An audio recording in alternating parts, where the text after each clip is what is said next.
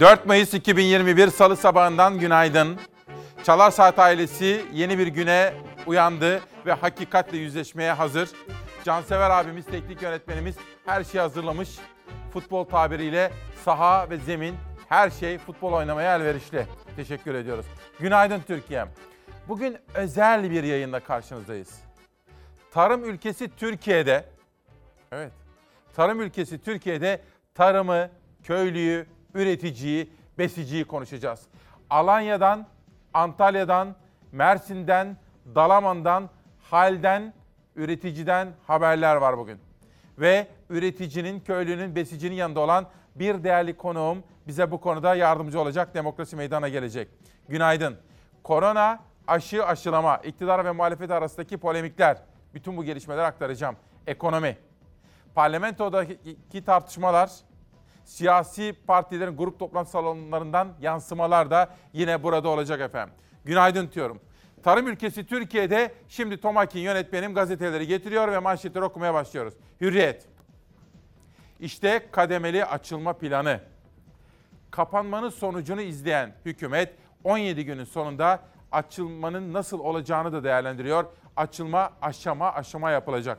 Yani kontrollü açılacağız. İlk aşamada okulların açılması ve sınavların yapılması planlanıyor. Bir sonraki aşamada tek dükkan olarak tanımlanan kuaför, berber gibi küçük esnaf hizmete girecek.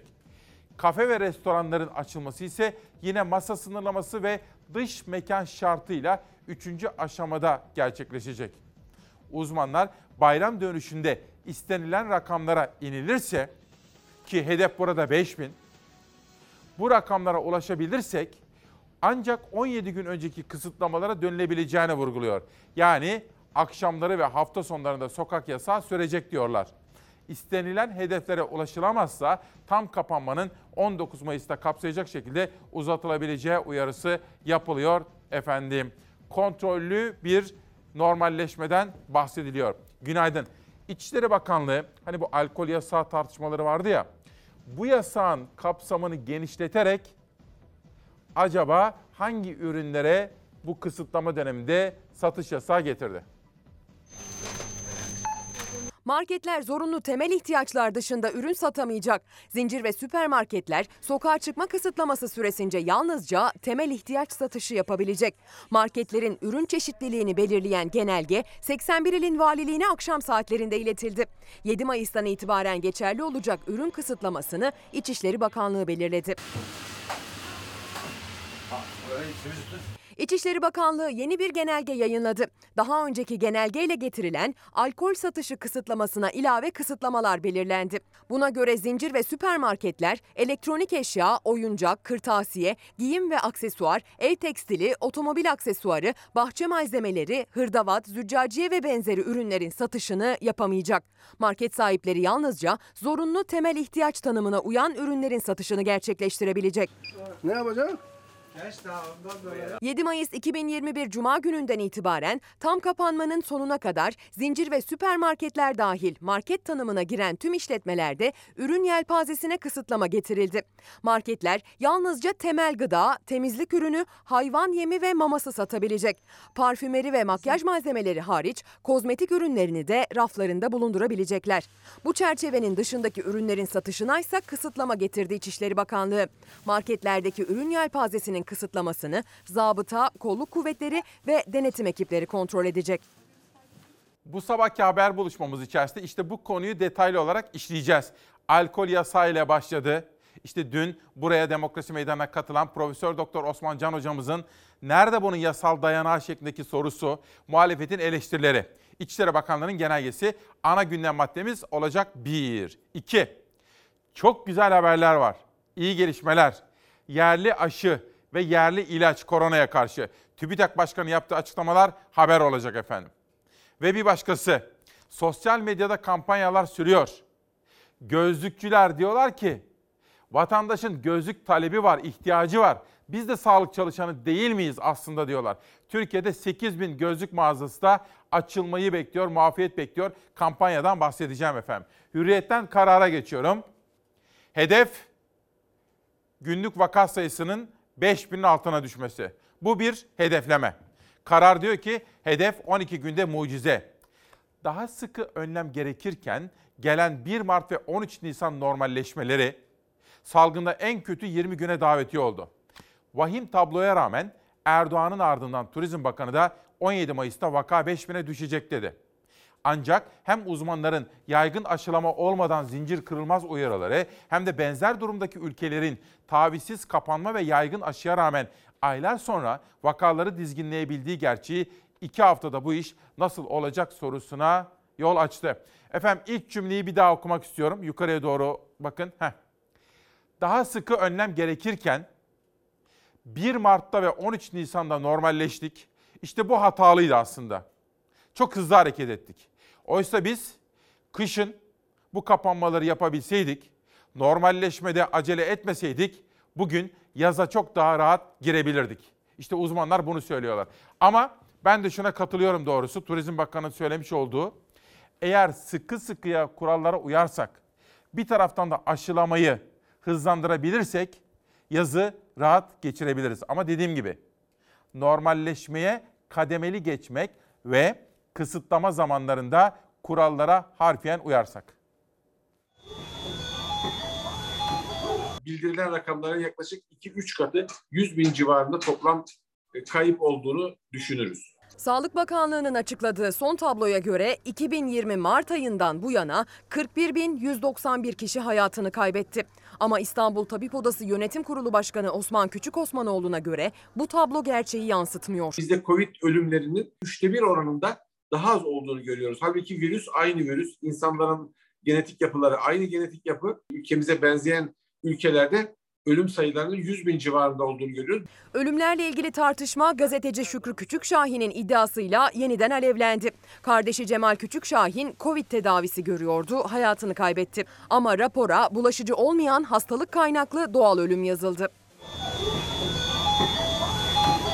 Sağlık Bakanı Koca gece yarısı açıklamasıyla yanıt verdi. Küçük Şahin'in elindeki belgenin geçici olduğunu ve ölüm gerçekleştiğinde test sonucunun negatif olduğunu açıkladı. Kaç kişi testi negatife dönmesine rağmen COVID-19 nedeniyle hayatını kaybetti? Kaçıncı ölüm belgesi doğal ölüm olarak düzenlendi? Yanıt yok. Neredeyse hani daha önceki gibi sehven diyecek. Hani bir, e, bu böyle yazılmış ama sonradan düzeltildi diyor. Ama biz biliyoruz ki hastanede yatışlar uzadığında insanların PCR testi negatifleştiğinde bu ölümler COVID ölümü olarak yansıtılmıyor. Sağlık Bakanlığı verilerinin gerçeği yansıtmadığına ilişkin iddialar mezarlıklardan alınan verilerle de kuvvetleniyor. Sadece 6 ilde 2021 yılındaki ölümler geçen 2 yıla kıyasla çok daha fazla. Örneğin İstanbul'da 2019 yılının Nisan ayında 6108 kişi hayatını kaybetti. 2020 Nisan ayında bu sayı 9075'e kadar çıktı. 2021 Nisan'ında ise İstanbul'da can kaybı 10266'ya yükseldi. Hastanın testi negatifleşince bulaştırıcılığı kalmamıştır gibi bir düşünceyle hasta COVID'e bağlı ağır bir zatüre geçiriyor. Akciğerler harap olmuş bir hasta e, bulaştırıcılığı kalmamış olsa bile COVID'den ölmüş durumda. Yüksek can kayıpları uzmanlara göre yaklaşık 2 hafta daha sürecek. Vakalarsa düşüşte. Son 24 saatte 24.733 kişi daha Covid'e yakalandı. Ancak test sayılarında da düşüş var. Vakaların 60 binlerde çıktığı günlere göre test sayısı 100 bin azaldı. Sağlık Bakanlığı ise şikayetlerin azalması nedeniyle test sayılarının düştüğünü söyledi. Hastaneye müracaat edenlerin sayısı yarı yarıya düşmüş durumdadır. Özetle test sayılarının düşmesi vaka sayısının düşmesinin sebebi değil, sonucudur. Ancak uzmanlara göre iyimserlik için henüz erken. Günlük 25 binlerdeki vaka sayısı hala çok yüksek. 25 bin aslında çok yüksek bir rakam. Düşün, biz hep söylüyoruz hani dünyada dördüncü, Avrupa'da birinci diye. Toplam vaka sayısında dünyada beşinciliğe yükseldi Türkiye. Zaten ağır hasta sayıları ve yoğun bakımlardaki doluluk oranları da iyimserlik için erken olduğunu gösteriyor. Son tabloda ağır hasta sayısı 3438 ve 347 kişi daha hayatını kaybetti. Ben bu 17 günlük kapanmanın tam kapanma değil, keşke tam kapansak. Hatta bir hafta daha uzatabilsek. Biraz geç bile kaldık aslında. Yazı iyi geçirebiliriz efendim. Bunun etkili olacağına inanıyorum. Ama kurallara uymamız halinde ve bu arada Sağlık Bakanı da bu aşılamayı hızlandırması halinde. yazın güzel günler, güneşli günler görebilmek için bugünlerde tam kapanmaya dikkat etmemiz ve aşılamayı hızlandırmamız gerekiyor. Keşke bunu kışın yapabilseydik. Burada Sağlık Bakanlığı bir eksi puan aldı onu da söyleyelim. Ama ben iyimserliğimi koruyorum.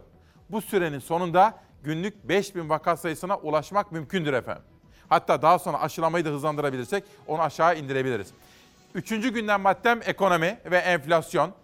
Enflasyon Mayıs 2019'dan bu yana en yüksek seviyede. Pencereden okuyorum. Türkiye İstatistik Kurumu Nisan ayına ilişkin enflasyon verilerini açıkladı. Aylık enflasyon %1.68, yıllık enflasyon ise %17.14 oldu. Böylece yıllık enflasyon Mayıs 2019'dan bu yana görülen en yüksek seviyeye çıktı diyor efendim. Bu arada hani biz ne yapıyorduk? Resmi rakamları sizlere aktarıyorduk. Bizim vatandaştan derleyip topladığımız haberleri ve kendi şahsi fikirlerimizi de size söylüyorduk. Ama ne diyorduk? Kimseye bakmayın. Ne iktidara ne muhalefete ne gazetecilere. Siz kendi yaşadığınız gerçekliğe bakın. Sahi sizin kendi yaşadığınız enflasyon kaç efendim? Haberi izlerken bunu da düşünün. Şimdi haber yolculuğumuzda sizleri bir yangın haberi için Afyonkarahisar'a götürüyorum. Gecenin gelişmesi.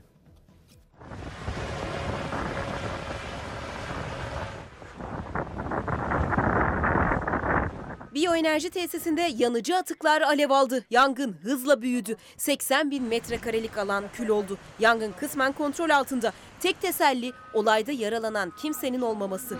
Şu an kepçenin diğer tarafındaki yer Afyonkarahisar'ın Çay ilçesinde biyoenerji tesisi bahçesinde enerji üretiminde kullanılmak üzere bekleyen ağaç kökleri ve diğer yanıcı bitkisel atık malzemeler bir anda alev aldı. Önce santral personeli müdahale etti ancak rüzgarın da etkisiyle alevler öyle hızlı yükseldi ki tesisin 3 ayrı depo alanından ikisi daha müdahale edilemeden tamamen yandı. İkinci bölümde ise alevler kısmen kontrol altına alındı.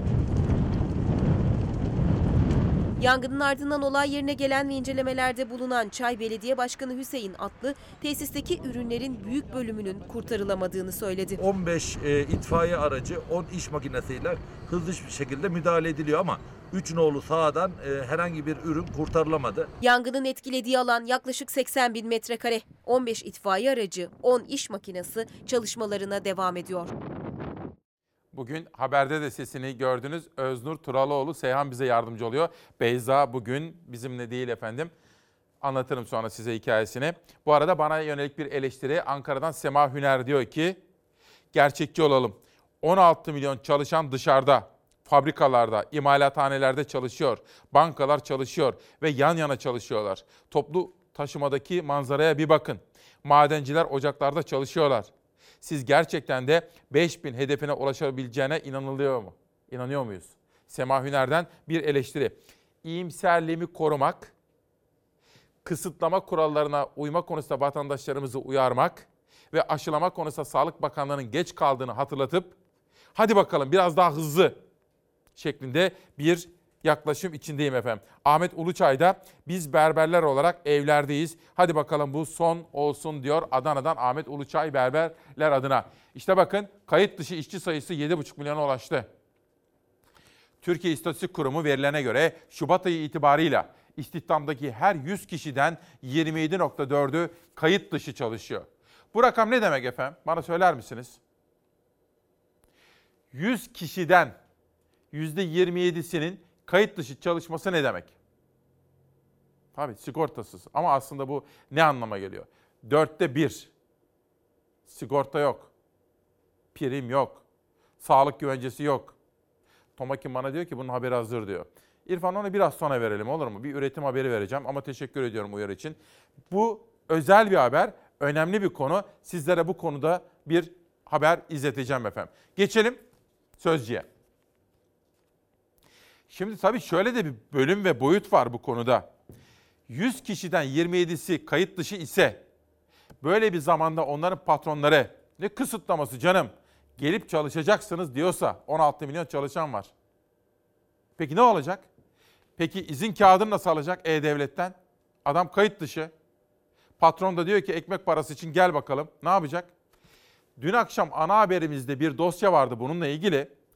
İşçi kardeşim diyor ki sokakta beni yakalarlar diye fabrikada yatacağım 17 gün diyor. Çünkü eve giderken yakalarlar da izin kağıdın yok derler. Çünkü kayıt dışıyım diyordu efendim. Sözcü. Al sana destek. İktidar pandemide dibe vuran esnafı şok etti. Kuşadası'ndaki restoranı için devlete ciro kaybı desteği başvurusu yapan esnafın banka hesabına 4 lira 63 kuruş destek ödemesi yattı ve hakikaten burada da bir banka dekontu var. 4 lira 63 kuruşluk destek ödemesini görünce şok olan esnafın adı Cem Emre Akıncı. Aydın Kuşadası'ndaki restoranı annesi adına kayıtlı. Akıncı pes dedirten destek ödemesini şöyle anlattı. Esnaf odası ciro desteği alabileceğimizi söyledi. İki ay önce işlemlere başladık. Her gün e-devlet üzerinden ne kadar yardım yatacağını kontrol ettik. Sonunda annemin hesabına 4 lira 63 kuruş ciro desteği yatırıldığına ilişkin makbuz iletildi. Hayallerimiz yıkıldı. Onca yazışma ve bürokrasiden sonra bu kadar yardım verilmesi çok ayıp. Yandık biz diyor efendim. Esnafın hali bu. Bu arada dün Ayça Hanım, soyadı bende kalsın, bir tiyatro sanatçısı. Her sabah esnaftan bahsediyorsunuz. Hem sabah hem akşam. Esnaf, köylü, üretici. Ama bizim kültür dünyasının insanların da sesini duymanız ve duyurmanız gerekmez miydi diye soruyor efendim. Ve notlar aldım Ayça Hanım'dan onu da aktaracağım. Ama ona şunu da hatırlattım. Aç kalmamalıyız. Karnımızı doyurabilmeliyiz. Çocukluğumuzdaki o söz bir tekerleme değil. Türkiye bir zamanlar kendi kendine tarımda yeten 7 ülkeden biriydi. Bugünkü manşetimiz tarım ülkesi Türkiye'de işte soğanın hali. Rusya en fazla ihracat yaptığımız ülkeydi. Ama o pazarı Mısır'a ve Tacikistan'a kaybedince şimdi bu sene ihracat hiç yapılamadı. İhracat olmayınca da üretici ürününü satamadı. İki yıl öncesine kadar yükselen fiyatıyla dikkat çeken soğan şimdi tarlada 60 kuruş. Ürün bol, alıcı yok. Çiftçi üretim planlaması olmadığı için zaten mağdur. Ama bir darbe daha geldi. Türkiye en büyük alıcılarından Rusya'yı tarım politikalarıyla kaybetti. 2020 yılında Ocak ve Temmuz ayı döneminde e, soğan ihracatı ön izne bağlandı. Aslında fiilen yasaklandı. Yani biz o dönemde ihracat pazarlarımızı kaybettik. ne kadar üretildiği, ne kadar ihraç edildiği, ne kadar iç piyasada tüketildiği belli. Türkiye'de yılda ortalama 2 milyon ton kuru soğan üretiliyor. Bazı yıllar bu 2 milyon 200 bin ton olurken bazı yıllarda 1 milyon 800 bin ton bir üretim gerçekleşiyor. Çok mu zor bunun bir şekilde tarımsal planlaması? Eninde sonunda üreticiyi illa bu şekle getirip üreticiyi mağdur mu etmek gerekiyor? Bu sene üretim fazla. Salgın nedeniyle restoran, otel gibi toplu tüketim yerlerinde de talep eskisi gibi değil. İç pazarda alıcı yok. İhracat yasaklarıyla dış pazardaki alıcılar da kaybedildi ve toplanan soğanlar tarlada kaldı. Depolanmıyor da. Çünkü Hatay ve Adana'da toplanmaya başlanan erken dönem soğanlar kısa sürede tüketilmezse çürüyor. Depolanabilen, saklanabilen bir soğan değil. Soğanı satamadığı için tarlayı sürüp ikinci ürüne hazırlık yapıyor. Gübrede, mazotta, ilaçtaki fiyat artışlarına rağmen yine üretti çiftçi. Onların girdi maliyetlerindeki fiyatın aşağı çekilmesi için atılan adım yoktu. Ancak soğanın raftaki fiyatının dengelenmesi için tarım politikaları devreye sokuldu. Ama ne etikete çare oldu ne çiftçinin feryadına. Şimdi Çukurova'da Amik Ovası'nda tarlalar sürülüyor. Artık bu yani bu saatten sonra çiftçiliği bırakmamız lazım bizim. Olmuyor yani. Ne ekersek, neyi dikersek elimizde kalıyor. Tarımdaki plansızlığa bir başka tepki de Antalya'dan geldi. Cumhurbaşkanı ve Tarım Bakanı çiftçilere seslenmiş, salgına rağmen ekin demişti. Ektiler ama ellerinde kaldı ürün. Sayın Tarım Bakanımız, Sayın Tarım Bakanım diyorum bak, Sayın Tarım Bakanım bunlar çöpe gitmesin.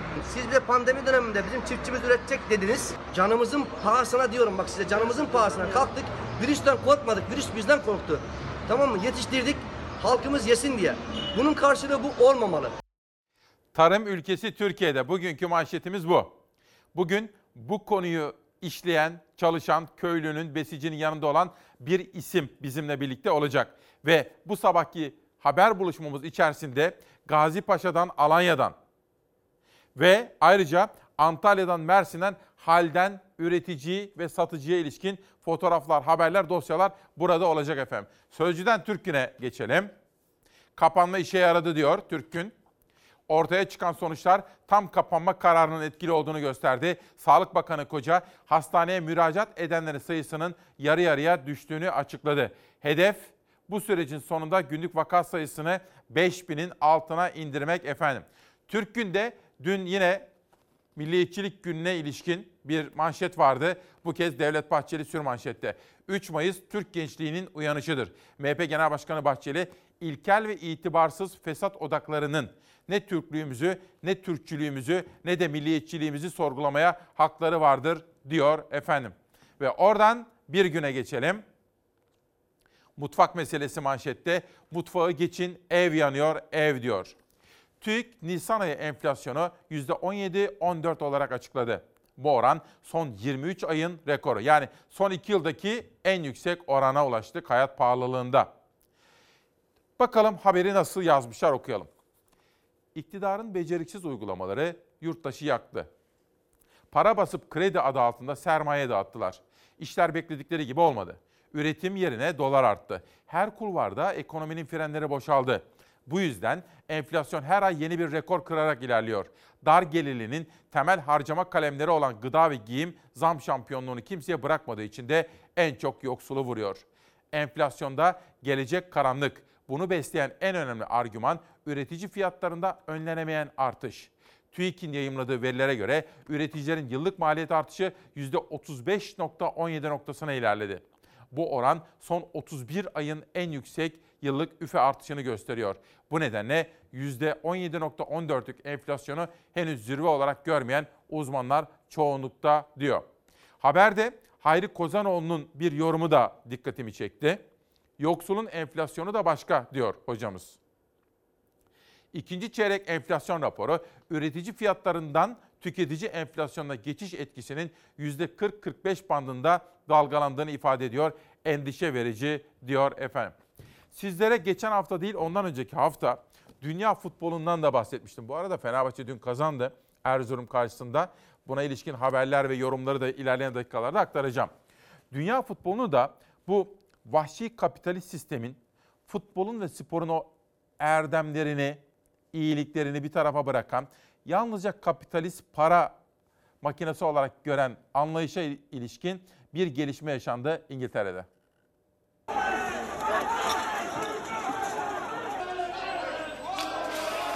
Manchester United taraftarları kulübün Amerikalı sahiplerine isyan etti. Stadyum bastı, polisle çatıştı.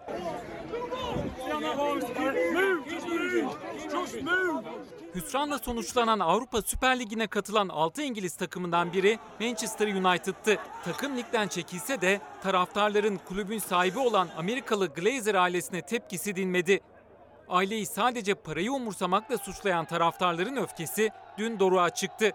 Çok sayıda kişi Liverpool maçı öncesi stadyum önünde toplandı. Amerikalı ailenin kulüpten elini çekmesini istedi. Polisle çatışan taraftarlardan bir grup stadyum kapılarını kırdı. Yeşil sahaya girdi. Sahayı işgal eden taraftarlar protestolarına uzun süre devam etti. Olaylar nedeniyle Manchester United Liverpool maçı ertelendi. Biraz sonra spor gazetelerine de bakacağız. Fenerbahçe dün kazanınca Beşiktaş, Fenerbahçe, Galatasaray arasında son 3 haftaya girildi. Uzun yıllardır böylesine heyecanlı bir şampiyonluk yarışı görülmemişti. Hafta sonunda da Fenerbahçe düşme hattındaki Ankara gücüyle oynarken Beşiktaş'la Galatasaray kozlarını paylaşacaklar. Muazzam heyecanlı bir hafta bizi bekliyor efendim. Sıra geldi Cumhuriyet'e. Şimdilik susun. İşte bakın hain FETÖ'ye ilişkin çok çarpıcı bir haber ama dikkatlerinizi isteyeceğim lütfen. Devlet içindeki ağları hala temizlenemeyen FETÖ'nün elebaşı üyelerine yeni strateji çizdi. Sefa Uyar'ın haberi. 15 Temmuz darbe girişiminin ardından renklendirme adı verilen yöntemle çeşitli tarikat ve cemaatlere sızıp kamufle olan FETÖ üyelerine örgüt lideri Gülen yeni bir talimat verdi. Geçmişi düşünmekten bugün yapılması gerekenlerin yapılmadığını belirten FETÖ elebaşı, insanların hislerini tahrik etmeyin, konuşmayın diyerek yeni takıyenin işaretini verdi. Terör örgütü elebaşı Gülen, son yazısında geçmişteki olumsuz hadiseler dirilmemek üzere toprağa gömülmeli. Gerekli tedbirleri almalı, buna göre stratejiler oluşturmalıyız dedi. Başsavcılıklar itirafçıların isimler vermesi sonucu çözülme noktasına gelen FETÖ'nün deşifre olmayan üyelerinin 15 Temmuz'a katılanlardan fazla olduğunu vurgulamıştı. Günün en çarpıcı uyarı haberlerinden biri. Sıradaki haber çarpıcı bir haber. Mahruze teyzenin haberi. İsmail Saymaz şöyle bir manşet atmıştı. Daha doğrusu tweet atmıştı. Mahruze teyze o kadar akıllı ki Ekrem İmamoğlu'yla oruç tutuyor. Recep Tayyip Erdoğan'la iftar açıyor. Selamünaleyküm. Aleykümselam. Muradıma erdim Allah'a şükür. Allah'a şükür muradıma erdim. İstanbul Büyükşehir Belediye Başkanı Ekrem İmamoğlu ve CHP lideri Kemal Kılıçdaroğlu'ndan sonra Mahruze Keleş'in ziyaretçisi Cumhurbaşkanı Erdoğan oldu. Mahruze teyze muradına erdi. Neydiğin nasılsın, iyisin, hoş geldin, sefa geldin. Seni nasıl Ben de bu akşam sabun fabrikası var. Oranın işçileriyle iftar yaptım. Şeye buraya geldi. Kahve ve kete sözü aldım. Onları götürün, başımın üstünde yerim var. Mahruze Keleş'i Türkiye İstanbul seçimleri öncesi İmamoğlu'nun CHP'li olduğunu öğrenince ona oy vermeyeceğini ama isterse kete yapacağını söylemesiyle tanıdı. Aradan geçen iki yıldan fazla zamanda İstanbul Büyükşehir Belediye Başkanı İmamoğlu sık sık ziyarete gitti Mahruze teyzeyi. İşte bir pazardan çıktık bundan böyle geliyor. Pansiyonumuz nere? İyi olur, iyi olur, iyi olur. Nisan ayının başında bu kez CHP lideri Kemal Kılıçdaroğlu ziyaret etti Mahruze Keleş'i. Birlikte çay içtiler, sohbet ettiler. E sen daha ne yapıyorsun? Nasılsın? Hanım Hamdolsun. nasıl? Çoluğun çocuğun nasıl? Hanım da iyi. Vallahi çok Kaç tane çocuğun var senin? Üç tane. He oğlan kız? Ee, iki kız bir oğlan. Oo maşallah maşallah. Kapım herkese açık diyen Mahruze Keleş'in önceki akşam yine önemli bir misafiri vardı. Bu kez Cumhurbaşkanı Erdoğan çaldı kapısını. Selamünaleyküm. Aleykümselam. Muradıma erdim Allah'a şükür. Allah'a şükür muradıma erdim. İşçilerle yaptığı iftar sonrası gitti Erdoğan Mahruze Keleş'in evine. Mahruze teyze niye iftara gelmedin diye sordu Cumhurbaşkanına. E sen bana iftara geleceydin hanımına. Yok şimdi dedim ki bu sene böyle hep dolaşayım. He. Hep dolaşıyorum. Bu akşam işçilerle iftar yaptım. İyi yaptın Allah. Mahruze teyze İsmail Saymaz da güzel söylüyor. Diyor ki Mahruze teyze o kadar akıllı ki diyor İmamoğlu ile birlikte oruç tutup Erdoğan'la iftar açıyor. Eğer diyor buna versek diyor Dışişleri Bakanlığı'nı 12 ada sorunu çözerdi diyor. Esprili bir dille yaklaşım göstermiş efendim. Bu arada bugün 11'e kadar devam edecek haber yolculuğumuz içinde İsmet Özbaşı abimizin Gözlükçülerin de sesi olun. Vatandaşın talebi ve ihtiyacı var. Neden gözlükçüler önce açıldı sonra kapandı diyor. Sağlık Bakanı'na ve buradan İçişleri Bakanlığı'na bunu da duyurmuş olalım. 2. TÜBİTAK Başkanı'nın duyurduğu gelişmeler var. Bilim insanlarımız çalışıyorlar, üniversitelerimiz katkı veriyorlar efendim. Covid'le mücadele kapsamında yerli aşı ve yerli ilaç konusunda çok güzel gelişmeler var. Haber hazırlanıyor.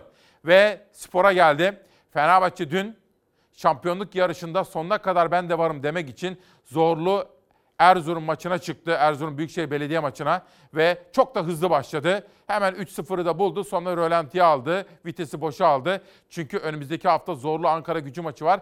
Ve Fenerbahçe'nin şampiyonluk yarışındaki rakipleri de Galatasaray'la Beşiktaş kozlarını paylaşacaklar efendim. Bir de alkol yasağı meselesi var. Profesör Doktor Osman Can dün sabah İsmail Küçükkaya ile Demokrasi Meydanı'nda hukuku, hukuk devletini hatırlatmıştı. Türkiye Cumhuriyeti Anayasası'nın 13. maddesi diyor ki temel hak ve hürriyetler alkol içip içmeme de bir tercihtir, tercih özgürlüktür. Bu arada şunun altını çizelim. Evet. Herkes alkol savunuyorsunuz. Hayır. Hayır. Alkol değil. Kişinin alkol içme ya da içmeme özgürlüğünü, tercihini aynen ibadet edip etmeme, seyahat edip etmeme, konuşup konuşmama, uyuyup uyumama özgürlüğü neyse bu. Uykuyu savunmuyorum, seyahati savunmuyorum. Hayır insanın bu tercihi e, tercihe sahip olmasını savunuyoruz. Özgürlük dediğimiz şey bu. Alkol kimse savunmuyor ya da savunanlar da olabilir beni ilgilendirmez. Bir hukukçu olarak benim baktığım yer kişinin tercih hakkına saygı duyuluyor mu duyulmuyor mu? Şimdi bunu böyle koyalım. Devam edelim. 13. maddesi diyor ki temel hak ve hürriyetlere ancak kanunla müdahale edilebilir. Kanunla ancak sınırlama yapılabilir. O da öyle değil. Ölçülü yapacaksınız. Hakkın özüne dokunmayacaksınız ve bir yasal temelini ortaya koyacaksınız. Ve ilgili maddesinde yani o temel hak maddesinde bir gerekçe varsa ancak o gerekçeye dayalı olarak sınırlayabilirsiniz yoksa anayasaya aykırıdır diyor. Alkol yasağı kişinin bireysel tercihlerinden bir tanesidir. Anayasanın 17. maddesi kişi kendi e, ki, e, maddi ve manevi varlığını geliştirme hakkına sahiptir. Hatta bu açıdan bakıldığında yasayla sınırlayamazsınız bile. Şimdi ama Evet. gençleri korumanız lazım. Dolayısıyla alkol yasağını getirebilmek için çok meşru, ikna edici gerekçeyi ortaya koymanız gerekir ki insan bunun arkasında başka bir şey aramasın. Hiçbir gerekçe yok, yasal temeli yok. Yasal temel gösterilmedi. Yani yasal temeli bırakın gerçekten bunu yasaklayıcı bir idari işlem var mı yok mu onu dahi kimse bilmiyor. İşte bende falan döken yok dedi. Evet. Satır satır okudum yok Ya, dedi. Valilikler hayır biz yasaklıyoruz çünkü e, çünkünün gerisi gerisi. Böyle falan olamaz yok. değil mi özgür Böyle bir ülkede? Bir devlette devlet dediğiniz bir varlıktan bahsediyorsunuz. Eğer Türkiye Cumhuriyeti gibi bir şey var ise bu mümkün değildir. Tabii ki yasaklamalar olabilir ama kamuoyu kamu yararı hizmet edecek ve gerekçelendirilebilir yasakların olması lazım. İkna edici yasaklamaların olması gerekiyor. Öyle bir şey olmalı ki örneğin ben içki içiyorum mesela diyelim. İçki içiyorum ama öyle bir yasak benim karşıma çıktığında ya evet ben içmek istiyorum ama yani bu da çok önemli bir şey. Yani burada haklı evet ben de bu konuda biraz geri adım atayım diyebileyim. Bunu vatandaşa dedirtmediğiniz sürece başka şeyler aranır bu yasakların Çünkü arkasında. hocam bugün bu iktidar var. Bu konuda yasak getiriyor diyelim. Yarın başka bir iktidar gelecek. O kendisine göre yasak getirecek. Öbürü öbürü gelecek. Bu böyle E, Başörtüsü yasağını getirir. evet. Namaz yasağını getirir. ibadethane yasağını. Diğeri de işte camileri falan kapatmaya çalışır. Ahlaken hiçbir farkı yok. Onun için ilkesel Gerekçeler olarak de- siz diyorsunuz ki Aynen öyle. ilkesel olarak bir ilke söyleyin o zaman bize. Yani mesela özgür bir ülkede ne olur ne olmaz mesela bu konu. Özgür bir ülkede ahlakın temel kuralı geçerlidir. Kendinize yapılmasını istemediğiniz şeyi başkasına yapmayacaksınız. Özgürlük de böyle bir şey zaten. Anayasa da bunu söylüyor. O yüzden ilkeler üzerinden hareket edin. Diyor ki meşrulaştırın, gerekçelendirin, kamu yararına objektif olarak uygun olsun. Eğer bunlar değilse o zaman keyfi olur. Keyfinin, keyfiliğin olduğu yerde özgürlük yoktur, demokrasi yoktur, hukuk devleti yoktur. Sonra devlet yoktur. Her sabah hakkı savunacağız, hukuku savunacağız, adaleti savunacağız efendim. Peki bugün tarım ülkesi Türkiye'de 4 Mayıs'ta İsmail Küçükkaya ile Hakikat Yolculuğu'nda neler var? Bakın Armağan Çağlayan haklı olarak soruyor. Bu market yasak listesini asla anlamadım. Muayyileme sığmıyor olabilir. Neden kibrit, mum, kalem, ampul alamıyorum? Mantıki bir açıklama varsa birisi anlatabilir mi diyor. Eşitlik sebebiyle yasaklandığını yazmış arkadaşlar. Hani alkol yasak ya. Hani diyorlar ki öbür ürünleri de yasaklayalım da filan anlamında yorumlanıyor. E peki pazarlar da kapalı. O zaman sebze meyve satmak da yasaklansın. Bunun çözümü yasaklamak değil, küçük esnafa devlet desteği vermek diyor. E haklı. Peki başka neler var? Bir gün gazetesinde bir haber okudum. Çocuklarımıza bu güzel ülkede özgür ve müreffeh bir gelecek hazırlamak bizim boynumuzun borcu. Bakın 1 milyon aşkın gençten iz yok. Lise çağında olan 1 milyon aşkın genç kayıp. Neredeyse 5 gençten biri istihdamda ve eğitimde yer almıyor. Nerede bu çocuklar? Ne yapacaklar?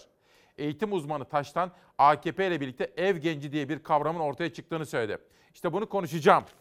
Tarımı manşet olarak sizlere aktaracağım. Ve kurallara sıkı sıkıya uyarsak, Sağlık Bakanı da aşılamayı hızlandırabilirse, Kültür ve Turizm Bakanı söylediği 17 Mayıs'ta 5000 vaka hedefi yakalanır. Yakalanır mı? Yakalanabilir. Ama aşılamayı da hızlandırmamız gerekiyor. Günün yazarlarında çok çarpıcı bir Yeşilçam yazısı yazmış. İçinde analizler var Salih Tuna. O yazıdan sizlere özetler sunacağım ilerleyen dakikalarda. Ve tabii ki kitap tanıtımları da var her zamanki gibi. Mustafa Sanıtürk ve Hürkan Hür Ahmet Şenol'un yeni çıkan kitapları da Çalar Saat'te. Bir reklam molası sonra manşet yolculuğumuz olanca hızıyla devam edecek. 4 Mayıs 2021 Salı sabahından günaydın. İsmail Küçükkaya ile Demokrasi Meydanı'na hoş geldiniz. Tarım ülkesi Türkiye'de diyoruz. Bu konuda özel haberler, hazırlıklar, dosyalar ve konuğumuz var. Esas gündem maddemiz bu.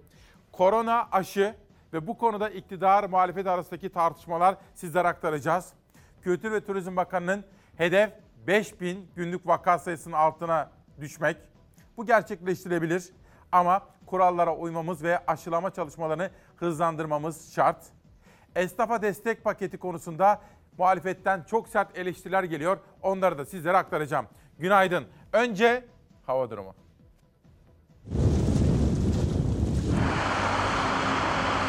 Bugün gün pek çok bölgede çok bulutlu ve kapalı başlıyor. Marmara, Karadeniz, iç kesimler ve doğuda yer yer hava yağışlı. Sıcaklıklar dünden bugüne ani ve keskin düşüşler yaşıyor. Serin havanın etkisinin cumaya kadar sürmesi bekleniyor. Bugün yurdun batısı, kuzeyi ve iç kesimlerinde gün kapalı bir gökyüzüyle başlayacak. Mevsim normallerinin üzerinde sıcaklık değerleriyle yazdan kalma günlerin ardından bugün hava kapatıyor, soğuyor, pek çok bölgede yağış geçişi bekleniyor. Yağışlı hava bugün Marmara bölgesinin doğusunda, güney illeri hariç İç Anadolu bölgesinde, Karadeniz bölgesinin genelinde ve Doğu Anadolu'da etkili olacağı benziyor. İstanbul, Bursa, Yalova, Kocaeli, Sakarya, Bilecik, Kütahya, Eskişehir çevrelerinde yağışlar hafif geçişler şeklinde görülecek. İç ve Doğu Anadolu bölgelerinde de yoğun ve yüklü yağışlar beklenmiyor. Karadeniz bölgesi üzerindeki bulutlarsa daha yüklü ve etkili yağış bırakma ihtimalleri daha yüksek. Yağışın etkili olduğu, güneşin önünün bulutlarla kapandığı yurdun kuzey yarısı başta olmak üzere tüm yurtta belirli ölçülerde sıcaklık düşüşü var bugün. Marmara, Karadeniz ve iç kesimlerde normallerin üzerindeki sıcak hava yerini bahar serinliğine bırakıyor. Yağış aralarında kendini gösteren güneş görüldüğü ölçüde hissedilen sıcaklığı artıracak. Ege ve Akdeniz bölgelerinde sıcaklık düşüşü birkaç dereceyle sınırlı kalacak. İç Anadolu bölgesinde ise kuzeyden soğuk esen rüzgar da üşütecek. Çarşamba yurt genelindeki yağışlı hava büyük ölçüde etkisini yitiriyor. Yağışların yurdun doğusunda etkisini sürdürmesi bekleniyor. Marmara, Karadeniz, iç kesimler ve doğuda bulut geçişleri var çarşamba. Güne çok bulutlu başlayan Marmara'da zamanla güneş görülüyor. Karadeniz, iç kesimler ve doğu illerde de bulut geçişleri zaman zaman güneşin önünü kapatırken zaman zaman güneşin görülmesine izin verecek. Bulut geçişleri izin verdiği ölçüde görülen güneş ısıtsa da salıdan çarşambaya ölçülen sıcaklıklarda önemli bir değişim beklenmiyor. Serinlik etkisi nispeten sürüyor. Perşembe günü de benzer şekilde hava serin. Bulut geçişleri Perşembe Orta Anadolu'da yağış bırakacağı benziyor. Hafif ve gelip geçen yağışlar arasında güneş de görülecek. Hem yağış geçişleri hem de sıcaklık değerleri bakımından meteorolojik koşullar bahar mevsimi normalleriyle uyumlu ilerliyor. Sırada bir takip haberi var. Bu haberi Türkiye'de başka kanallarda yani belki bir ya da iki kanalda daha görebilirsiniz. Başka bir yerde göremeyeceğiniz saklanacak haberlerden biri ama biz takip ediyoruz. Çünkü biz fikri takibin namus, gazetecilik namusu olduğuna inanıyoruz efendim. Onu aktaracağım. Bu arada bana da ulaştılar. Türkiye'de bayram ikramiyelerinden yararlanamıyoruz diyen 300 bin emekli. Evet evet. Bayram ikramiyesi alamıyoruz diyen 300 bin emekli adına Kerim Bey'den bir mesaj geldi. Sizlere o mesajı da okuyacağım. Ama önce Dünya Gazetesi geliyor. Tarım ülkesi Türkiye'de enflasyon kaçtır? Gıda enflasyonu kaç olabilir? Dünya enflasyon rekor kırdı. Umut başka bahara. Şebnem Turhan haberi. Kur kaynaklı maliyet artışları ile fiyatlama davranışlarındaki bozulma enflasyonu rekor seviyeye taşıdı. TÜİK'e göre yıllık enflasyon Nisan itibarıyla %17.1'e çıktı. Tekrar hatırlatmak isterim ki bunlar resmi rakamlar. Efendim gazeteci Levent Gültekin'i hatırlarsınız. Buraya da geldi demokrasi meydanında ülkemiz için fikirlerini ifade etmişti. Levent Gültekin'e barbarca saldıranlar vardı. Gözaltı, tutuklamalar olmuştu. Bilin bakalım dün gece ne oldu? Tam böyle kanala bir yaklaşık 50-100 metre kala kapısına sokağın dört bir köşesinden aynı anda 15-20 kişi saldırdı. Gazeteci Levent Gültekin sokak ortasında kalabalık bir grubun tekmeli yumruklu saldırısına uğradı. O saldırganlardan yalnızca 3'ü tespit edilip gözaltına alındı. İki tutuklu saldırgansa çıkarıldıkları mahkemede tahliye edildi. Bir kişiye 25 kişi saldırmak ancak eşkıyalıktır. 8 Mart 2021'de İstanbul'un en kalabalık meydanlarından Bakırköy'de bir televizyon programına katılmak için yolda yürüdüğü sırada kalabalık bir grubun saldırısına uğradı gazeteci Levent Gültekin. Aldığı darbelerle yere düştü. Saldırganlar Gültekin'e vurmaya devam etti. İstediğiniz kadar saldırabilirsiniz. Asla vazgeçmeyeceğiz. Polis saldırganların peşine düştü, güvenlik kameralarını inceledi. Ancak saldırganlardan sadece 3'ü yakalanabildi. Türkiye bir hukuk devletidir. Türkiye'de herkes düşüncesini açık bir şekilde ifade edebilme özgürlüğüne sahiptir. Aradan geçen zamanda diğer saldırganlar tespit edilemedi. Tutuklu iki sanıksa dün hakim karşısına çıktı. Savcı sanıkların tutuklulukta geçirdikleri süreyi, suçun mahiyetini, toplanan delillerin durumunu ve pandemi hususlarını dikkate alarak sanıkların tahliye edilmesini talep etti. Mahkemede talebi yerinde buldu. Tutuklu iki sanığın serbest bırakılmasına ve duruşmanın ertelenmesine hükmetti. Buna üzüldüm doğrusu. Çünkü ben ülkemde hiçbir gazetecinin hapis cezası almasını istemem. Hiçbir gazeteci arkadaşımın işsiz kalmasını istemem. Çünkü bilirim bir gazeteci başka hiçbir iş yapamaz efendim. Aç kalır. Aç kalır. Gazeteci gazetecilik dışında bir şey yapamaz. Ülkemde hiçbir gazetecinin patron baskısı altında doğru bildiklerini söylemekten imtina etmesini, korkmasını istemem. Hayır. Ülkemde hiçbir gazetecinin ki halkı adına konuşmaktadır, dayak yemesini, şiddete maruz kalmasını istemem. Hayır. Çünkü şunu bilirim. Bir gazeteci eğer kendisini özgür hissetmiyorsa o halk özgür değildir. Şunu bilirim. Eğer bir gazeteci korkuyorsa o halk korkar. Şunu bilirim. Bir gazeteci cezaevindeyse aslında cezaevinde olan kimdir? Kimdir? İsmail Bey, herkesin sesini duyuruyorsunuz, bizim sesimizi de duyurun diyor. Bunu söyleyen Kerim Akpınar. Türkiye'de emeklilere bayram ikramiyesi veriliyor mu? Veriliyor. Ama 300 bin emekli bayram ikramiyesi alamıyor. Şöyle ki, Türkiye'de SGK dışında 10 banka, 6 sigorta şirketi ve Odalar Borsalar Birliği ve ona bağlı odaların çalışanlarının dahil olduğu 17 emekli sandığı daha var. 2008 yılında çıkarılan sosyal güvenlik yasasıyla sadece devletin emekli sandığı SGK ve Bağkur'u birleştirilmedi.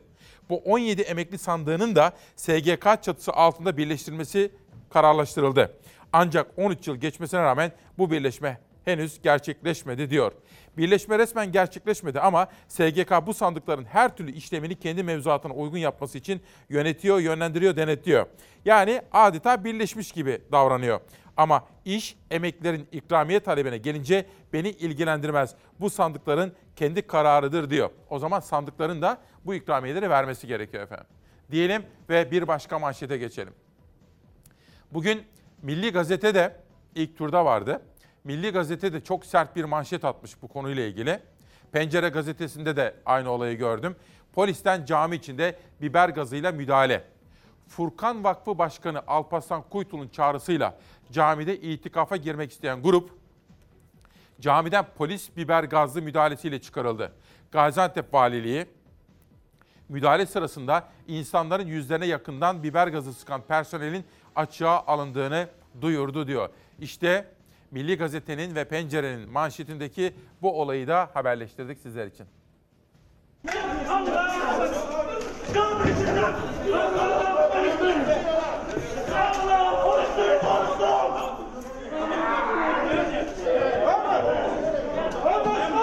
Oruç adama biber gazı sıktılar. İtikaf ibadeti için camide kalmak isteyenlere polis salgın kuralları nedeniyle izin vermedi. Ortam gerildi. Sonuç Ramazan ayında bir camide çekilen bu görüntüler oldu. 50 kişi gözaltında. Valilik ise amaçları ibadet değil sivil itaatsizlik dedi. İçişleri Bakanı'nın camide teravih kılmak yasak diye dediği doğrudur ama itikafla ilgili böyle bir genelge yok.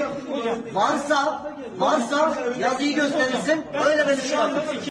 Gaziantep'te yaklaşık 30 kişi Ramazan ayının son 10 gününde yapılan ve camiden çıkmadan sürdürülen itikaf ibadeti için bir araya geldi. Ancak polis 30 kişinin kapalı ortamda bu kadar uzun süre kalmasına izin vermedi. Yasak olmadığı için biz camide kalıyoruz. Hocam şu anda dinler misin? Şu anda Diyanet'in almış olduğu bir karar var. Hocam bu kararı Senin yok. dediğin- Ben ama sen beni dinlemiyorsun. Bakın 2009 bakın İçeride sözlü olarak başlayan gerginlik cami avlusuna çıkıldığında tırmandı. Polisin gözaltına almak istediği kişiler direnince polis de müdahalenin dozunu artırdı. Bir polis biber gazı kullandı. Postanlarla camilere gidiyorlar. Oruç adama biber gazı sıktılar. Bugün de bir başka orantısız güç kullanımı, bir başka zulüm görüntüsü Gaziantep'ten geldi. Bekçiler, polisler camiyi basıyorlar. Cami cemaatine biber gazı sıkıyorlar. El insaf. Burası işgal altındaki Kudüs mü? Burası Türkiye. Gaziantep Valiliği olayın ardından yazılı bir açıklama yaptı. Açıklamada 3 camide toplam 76 kişinin itikaf ibadeti için toplandığı, cami imamlarının uyarılarına rağmen camiyi terk etmedikleri, mecburen emniyet güçlerinin çağrıldığı belirtildi. 2020 yılında pandemi nedeniyle herhangi bir talep olmamış ve camilerde itikafa girilmemiştir. Ayrıca Diyanet İşleri Başkanlığı'nın 30 Nisan 2021 tarihli genelgesi kapsamında itikafa girmek isteyen vatandaşların bu ibadetlerini evlerinde yapabilecekleri tavsiye edilmiştir. Bu yıl kaymakamlıklara, müftülüğe ya da din görevlilerine itikafa girmekle ilgili herhangi bir başvuru yapılmamıştır. Valilik açıklamasında Diyanet İşleri Başkanlığı tarafından itikafa girmek isteyenlerin taleplerinin önceden alınması ve onaylanmasının beklendiği de belirtildi. Amaç ibadet değil, örgütlü bir provokasyondur dendi. Bu provokasyonu yapan kişiler daha önce haklarında çeşitli defalar terör soruşturması yapılan Alparslan Kuytul yandaşlarıdır ve amaçları ibadet etmek değil, sivil itaatsizlik yapmaktır. Açıklamada ayakkabılarla camiye girildiği iddiası ise yalandır denildi. Emniyet Genel Müdürlüğü de olayla ilgili bir açıklama yaptı. Polise mukavemet gösteren kişiler hakkında tehdit, hakaret, görevin yaptırılmasını engellemeye yönelik fiziki mukavemette bulunmak ve diğer tedbirlere riayet etmemekten işlem başlatıldığı, biber gazı kullanan personelin de açığa alındığı belirtildi. Emniyet provokasyon diyor. Olabilir mi? Olabilir. Ama yine de çok dikkatli olmak gerekir. Yani provokatif eylemlerde de ne yapmamız gerektiği bilgisi o provokasyonu düzenleyenlere karşı bizim aklımızdır, stratejimizdir, devlet yaklaşımıdır. Mesela bakın Sol Haber, emniyetten camide biber gazlı müdahale açıklaması ibadet bahaneli provokasyon. Ama yine de eğer böyle bir bilgi ve bilincimiz varsa buna göre uygun hareket etmemiz gerekiyor ki provoke edenlere onların oyunlarına geçit vermeyelim efendim. Devam edelim. Türkiye Gazetesi. Önce okullar, ay sonu kafeler Yücel Kayaoğlu'nun kontrollü normalleşme haberi. Tam kapanma sonrası normale dönüş kontrollü olacak. Sınırlamalar kriterlere göre kaldırılacak. Türkiye bu defa işi daha sıkı tutuyor. 100 bin nüfusta günlük vaka sayısı 100'ün altına inerse normalleşme adımları okulların açılışıyla başlayacak. Berber ve kuaförlere de izin verilecek. Kafe ve lokantaların ay sonuna kadar kapalı kalması planlanıyor. Virüsün hızında istenen düşüş olursa bu işletmelerin açık alanlarının %50 kapasiteyle çalışması gündeme gelecek.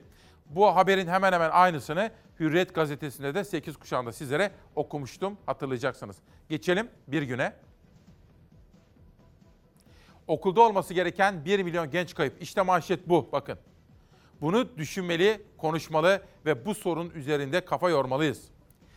İktidarın aktarıldığını söylediği milyonlarca lira kaynak, kurulan birimler, uçuk projeler ve 4 artı 4 artı 4 uygulamasına rağmen eğitimde gelinen nokta iç açıcı olmadı. TÜİK'in 2020 verilerine göre lisede olması gereken 15-19 yaş arasındaki her 5 gençten biri kayıp. Bu yaş grubunda 5 milyon 954 bin genç bulunuyor.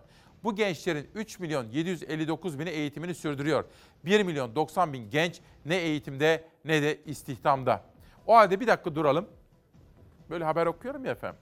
Hani bazen söylüyorum bir masal gibi anlatmayalım. Ya da sizler de lütfen masal gibi dinlemiş olmayın. Şöyle anlatayım. Şimdi yanınızda bir genç var mı? Ya da uzakta ama sizin oğlunuz, kızınız, kardeşiniz, yeğeniniz var değil mi? Bir kişi düşünün. 10 genç deyin. 10 genç. Bütün yaşadığınız ilçedeki, ildeki gençleri düşünün. Diyelim 50 bin genç. Bütün bölgeyi düşünün. Mesela bütün Doğu Anadolu'yu. Diyelim 100, 150 bin genç. Bütün Türkiye'yi düşünün. 1 milyon genç. Genç ya genç. 1 milyon genç. Delikanlı kızlar, erkekler. Okula gitmiyorlar. Eğitimde değiller. Çalışma hayatında da yoklar. Onlar nerede? 1 milyon genç demek 1 milyon gelecek demek. 1 milyon gencin kaybolması demek ne demek? İşte günün anlamlı ikinci sorusu da bu. Bırakalım diğer tartışmaları işte bu konuya kafa yoralım diyorum ben. Ve bir başka önemli gündem maddesi. Dün TÜİK tarafından açıklanan enflasyon rakamları bunun siyaset ve muhalefet tarafından yorumlanışı. Nisan ayı enflasyon verisinin %17 civarında gerçekleşeceğini bekliyoruz. Bu cahillerin elinde Türkiye dünyanın en yüksek faizlerinden birini öderken aynı zamanda dünyanın en yüksek enflasyondan birine sahip. Orta sınıf hem işsiz kalmış hem de enflasyon kırbacıyla dövülmüş. Merkez Bankası Başkanı Şahap Kavcıoğlu'nun 2021 için enflasyon tahminini 9,4'ten 12,2'ye yükseltmesinden sonra Nisan tahmini %12'lik enflasyon TÜİK tarafından da teyit edildi. Muhalefet enflasyonda yangın var dedi. Son bir yılda çilek %67, ayçiçek yağı %54, tavuk eti %45 zamlanmış. Bunlar tabii TÜİK'in rakamları. Markette, pazarda, etiketlerdeki artış bunun çok daha üzerinde. Artık TÜİK'in makyajlanmış enflasyon rakamları dahi mızrağın çuvala sığmadığını gösteriyor bize. Nisan ayından sonra enflasyonun özellikle yılın ikinci yarısından sonra aşağı yönlü olacağını öngörüyor. TÜFE ile üf arasındaki fark 18 puan ile 30 ayın zirvesindedir. Bu artan maliyetlerle enflasyondaki yükselme trendinin devam edeceğini işaretlidir. Merkez Bankası Başkanı Nisan'dan sonra enflasyonun düşeceği imserliğinde. Muhalefete göre ise üfe ve tüfe arasındaki makas artış trendinin devam edeceğinin göstergesi. CHP 18 aydır enflasyon düzenli artıyor. Yüksek enflasyonda Türkiye Avrupa birincisi. Dünyada 171 ülkeden daha yüksek enflasyon yaşıyoruz dedi. Otomobil almak orta sınıf için artık hayal olmuş. Benzinli otomobil fiyatları %117, dizel otomobil fiyatları ise %81 artmış. Televizyon ve bulaşık makinesi fiyatlarındaki artışlar ise sırasıyla %99 ve %73 olmuş. Bu da enflasyonun bütün yükünün dar gelirli vatandaşlar ve vergi mükelleflerinin üstünde olduğunu gösteriyor. Enflasyon belli olduktan sonra gözler Merkez Bankası'nın 6 Mayıs'taki faiz kararına çevrildi. Bakın bir meslektaşım bana şimdi bir mesaj yolladı. İsmini söylemeyeyim. İznini almadım henüz. Profesör Doktor İsmail Tatlıoğlu'nun paylaşımı. Tabloya bakıyorum. %17'lik enflasyon tespiti için TÜİK'i kutluyorum diyor. Burada temel gıda maddelerinden, sebze meyveden, ekmekten, şundan bundan fiyat artışlarını tablo olarak koymuş. Tablo böyleyken diyor %17'lik enflasyon sepeti için diyor TÜİK'i kutluyorum diyor Profesör Doktor İsmail Tatlıoğlu. Aslında bir mesajla ne kadar çok şey anlatmış oluyor. Efendim şunu bir kere daha söylemek isterim. Gözlükçü esnafı kampanya sürdürüyor. Kısıtlamaların ilk gününde gözlükçülerin dükkanlarını dük- açabileceklerini, gözlük mağazalarını açabileceklerini duyurmuşlardı. Bir gün sonra ne oldu da vazgeçtiler diyor. İsmet Özbaşı da gözlük esnafı adına mesaj gönderiyor. Ve işte pencereden bir manşet. Kayıt dışı işçi sayısı 7,5 milyona ulaştı. Yani SGK'ya kaydı kuydu yok. Güvencesi yok. Sigortası yok. Yani her 100 çalışandan 27.4'ü kayıt dışı çalışıyor. Şöyle düşünün, bunu da canlandıralım. Efendim diyelim yaşınız 28, diyelim 32, 37, diyelim 20. Kayıt dışı çalışıyorsunuz. Sigortanız yok, kaydınız yok, güvenceniz yok. Ve kısıtlama zamanı, evet. Ve patron diyor ki, bana ne kardeşim diyor. Ekmek parasıysa geleceksin, bizim fabrikada çalışıyoruz diyor. Ne yapacaksınız? Tekstil işiyle uğraşıyoruz. Burası da iş yeriniz. Burası da iş yerimiz, çalıştığımız yer. Muafiyet belgeniz var mı? Hayır yok. Polise yakalanırsanız. Yakalanırsak yakalanacağız. Başka çaremiz yok. Biz gelmek zorundayız. Çünkü adam bize gelin diyor. Gelme gibi bir şansımız yok. Demiyor musunuz? Muafiyet belgesi alamıyorum. Çalışmazsak paranızı vermeyeceğim. Para veremem diyor yani çalışmazsak. Yani bu hafta belki eve gitmemeyi düşünüyorum. Burada yatacağım diyorum. Gelmek zorundayız. Mecburuz. Bize gelin deseler biz yürüyerek de olsa buraya geleceğiz.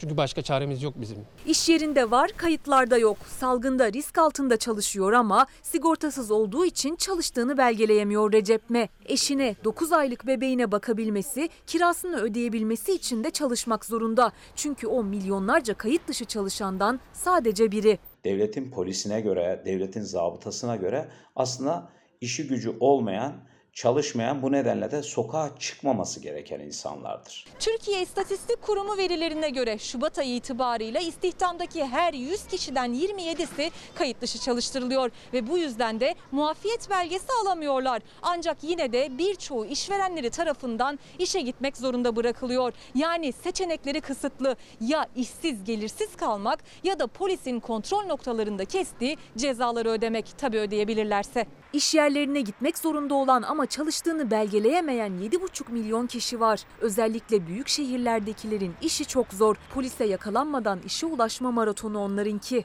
Kayıt dışı çalışan var mı? Burada mı? Zeytinburnu'nun geneli böyle zaten. Siz Biz de öyleyiz. kayıt dışı mı çalışıyorsunuz? Evet. Sigortam bile yok benim. Maaşınız? Yani 2500, 3000 ve- veya günübirlik. Ne çalışırsak o. Ne işsizlik sigortası fonundan kısa çalışma ödeneği alabiliyorlar. Ne ücretsiz izin desteği alabiliyorlar. Hiçbir pandemi desteği almadık, hiçbir sosyal yardım almadık. Hani hiçbir şey almadık biz kimseden. Kiram var, elektriğim var, suyum var, doğalgazım var, çocuğum var, eşim var. Ben bunlara nasıl bakacağım gelmezsem? Kim verecek bunları? Bir ay çalışmasam gerçekten inanın ben kiramı ödeyemem. 3 ay doğalgazımı ödemediğimi biliyorum. 4 ay belki de. Sadece elektriğimi ödedim o da kapanmasın diye. Ceza ödememek için tam kapanma boyunca evinde değil iş yerinde kalıyor kayıt dışı çalışan birçok kişi. İnşaatlarda çalışanlar, şantiyelerde, tekstilde çalışanlar atölyelerde kalıyor. Bak elbiselerimi getirdim gösterebilirim poşette. Ben bugün vallahi kendime tişört getirdim. Bak bu eşormanım. Vallahi eşormanımı getirdim. Sırf ceza yemeyeyim eve gitmeyeceğim. Burada yatmayı düşünüyorum. Bu da tişörtüm, diş macunum, fırçam. Hepsi burada. Yani eve gitmeyi düşünmüyorum bu hafta. Bugün bazı iş yerleri bu insanlar için bir çalışma kampı haline gelmiştir. Bu büyük bir trajedidir. Bugün acil olarak yapılması gereken hükümetin kayıt altında olup olmadığına bakmadan doğrudan gelir desteği sağlamasıdır. Böyle daha iyi anlıyoruz değil mi efendim? Hissediyoruz çünkü. Hani ben size sorunca 1 milyon genç deyince hani böyle kendi çocuğunuz, yeğeniniz öyle canlandırma yapınca. Bir soru sorayım, canlandıralım. Bana bir ülke söyleyin. Evet evet dünyada bana bir ülke söyleyin. O ülkede ülkenin Cumhurbaşkanı tarafından tam kısıtlama kararı açıklansın. Ülkenin İçişleri Bakanlığı sürekli genelgelerle bu kapanmanın altyapısını ortaya koysun. Eleştirilsin veya desteklensin ama durum bu. Ülkenin Sağlık Bakanı da işte açıklamalar yapsın, normalleşme vesaire. O ülkede yani tam kısıtlama kararının alındığı ülkede bir trafik kazası olsun. Bir minibüs olsun. içinde işçiler olsun. Kısıtlamanın 5. gününde olsun. O kazada bir işçi hayatını kaybetsin. Evet kısıtlama zamanı bir minibüste işçiler var. Heh işte bu görüntü. Bu ülke Türkiye efendim maalesef. İşte bakın. Burası Gemlik. Tabi yağış da var. Yollar kaygan olabilir. Lütfen dikkat edelim. Trafik işaret ve işaretçilerine uyalım. Aşırı sürat yapmayalım. Bunlar bizim her zaman söylediğimiz uyarılar. Bu görüntüler İhlas Haber Ajansı'ndan yeni geldi. Gemlik'te işçileri taşıyan bir minibüs yağmur nedeniyle yolun kayganlaşması ve o minibüste kontrolden çıktığı bilgisi geliyor. Şoför direksiyon hakimiyetini kaybediyor. O sırada minibüsün içinde işçiler var. Kısıtlama zamanında bir işçi maalesef efendim maalesef hayatını kaybediyor. Allah ona rahmet eylesin. Kaza Bursa'nın Gemlik ilçesine bağlı serbest bölgede oldu. Kazadan sonraki görüntüleri izliyorsunuz. 28 işçinin içinde bulunduğu minibüsün sürücüsü direksiyon ka- hakimiyetini kaybedince meydana gelen gelişme. İşte bu. Kapanma zamanında olması aslında ayrıca soru işareti değil mi diye de soralım efendim. En son Bir Gün Gazetesi'nde kalmıştık. 1 milyon gencimiz. Bir de Yeni Birlik Gazetesi'ni seçtim. Yeni Birlik Gazetesi'nde MİT Başkanı Hakan Fidan'ın, Dışişleri Bakanı Çavuşoğlu'nun ve Efkan Ala da var heyetin içinde. Milli Savunma Bakanı Hulusi Akar da var. Fotoğrafta dikkatimi çekmişti. Onu da sizlere göstereceğim. Yeni birlikte gördüm manşeti. Diplomasi çıkarması. Dışişleri Bakanı, Milli Savunma Bakanı, Milli İstihbarat Teşkilatı Başkanı, Genelkurmay Başkanı ve beraberindeki heyet önemli bir ziyaret gerçekleştirdi. Nereye? Libya'ya. Dün Adalet ve Kalkınma Partisi'nin sözcüsü Ömer Çelik'e hem bu ziyaret soruldu hem de eş zamanlı olarak Libya'nın dışında Mısır'la olan normalleşme ve yakınlaşma. Mısır'a da ayrıca bir Dışişleri Bakan Yardımcısı Başkanı da heyet gitti efendim. Diplomaside yeni arayışlar. Cumhurbaşkanımızın Libya konusundaki hassasiyeti, Libya'nın birlik bütünlüğü ve toprak bütünlüğü konusundaki hassasiyeti çok yüksek.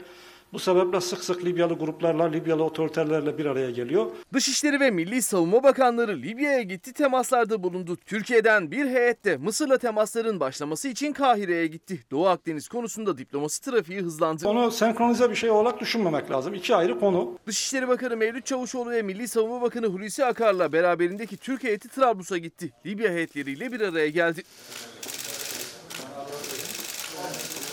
Öte yandan dün Dışişleri Bakan Yardımcısı Sedat Önal ve beraberindeki heyet resmi temaslarda bulunmak üzere Mısır'ın başkenti Kahire'ye gitti. Uzun süredir gergin olan Ankara-Kahire ilişkilerinde yeni bir sayfaya geçildi. Mısır'la ise aramızdaki meseleleri konuşmakla ilgili olarak yeni mekanizmalar oluşturmaya çalışıyoruz. Dolayısıyla Dışişleri Bakan Yardımcısı Başkanlığında bir heyet Kahire'ye bu sebeple gidiyor.